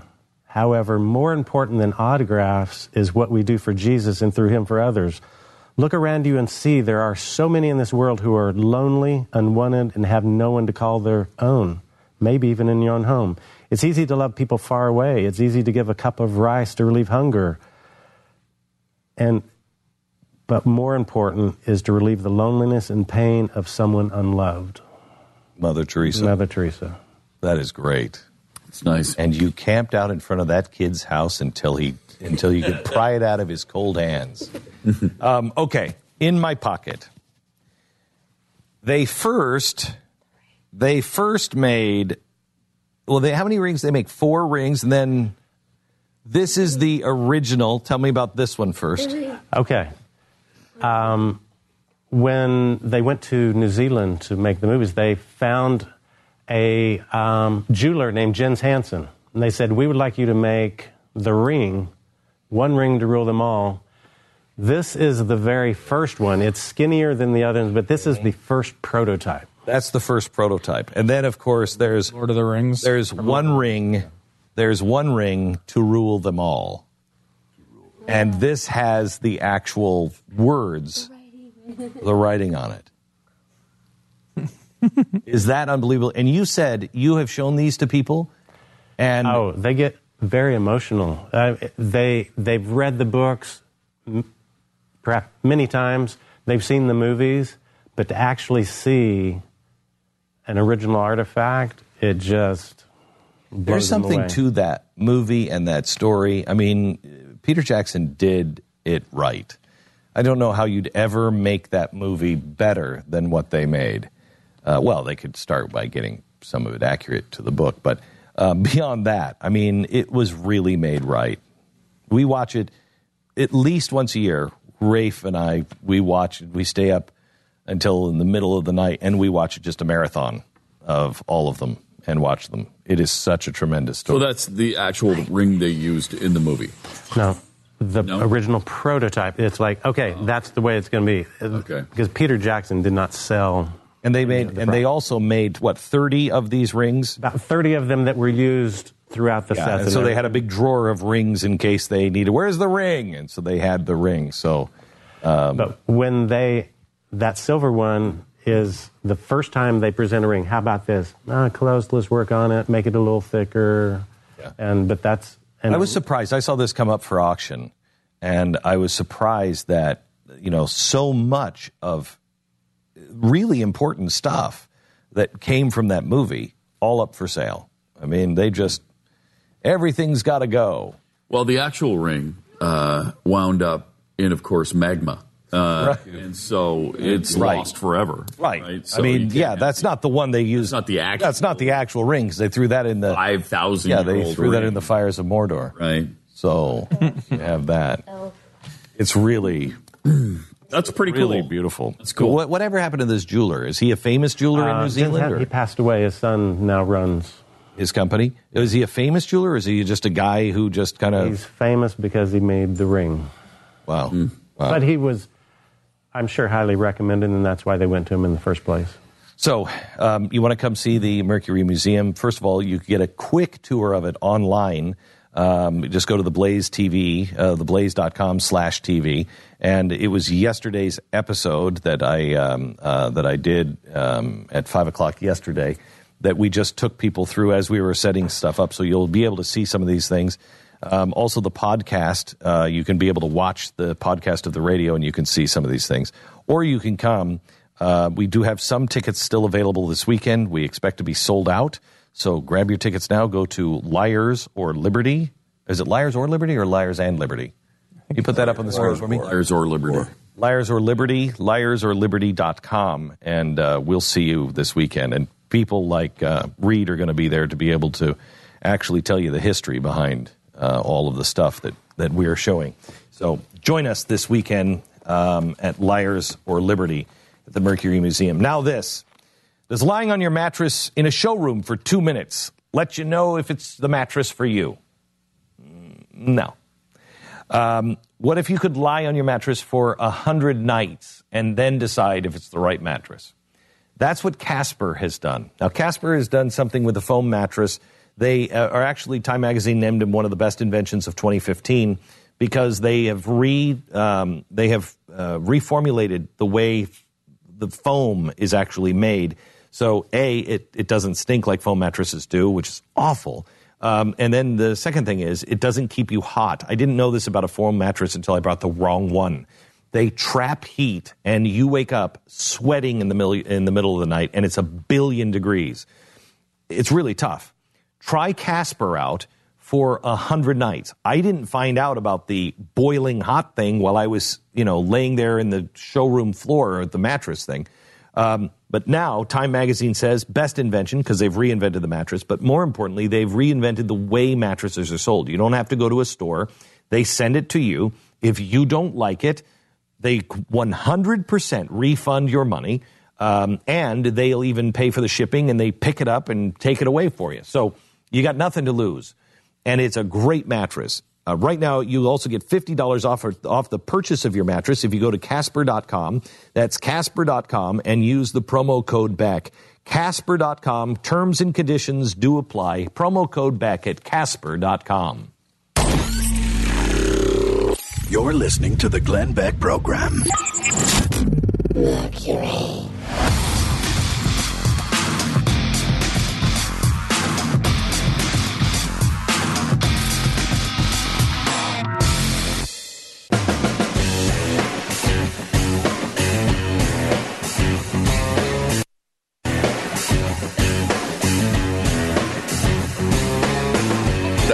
The Pro. Okay, so uh, Jeffy's handing something out. What's that? This is a, this is a rep- program reporter of Donald Trump's hand. It's small. I mean, my hands are small. From the Hollywood, you do have small hands. but they're they're not yours. They are my own. Shut up. And I will not be broken. Shut up. Uh, My hands are bigger than this. I okay, love it. so I love it.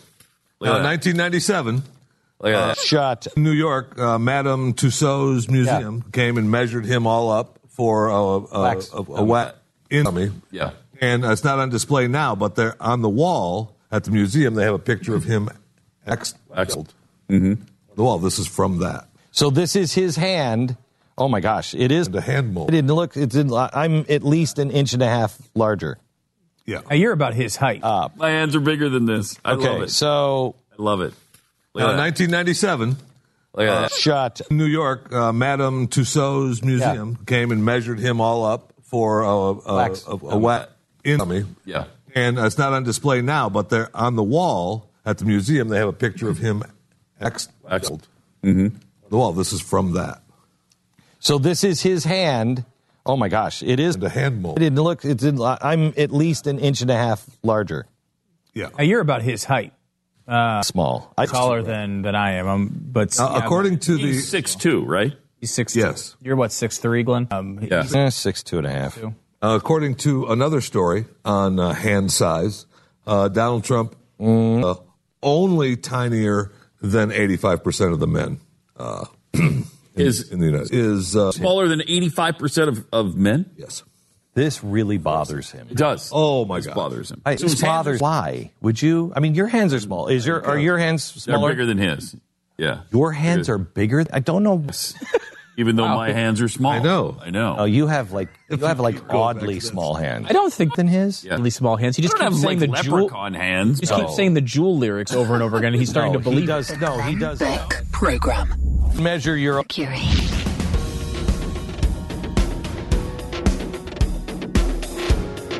Mer-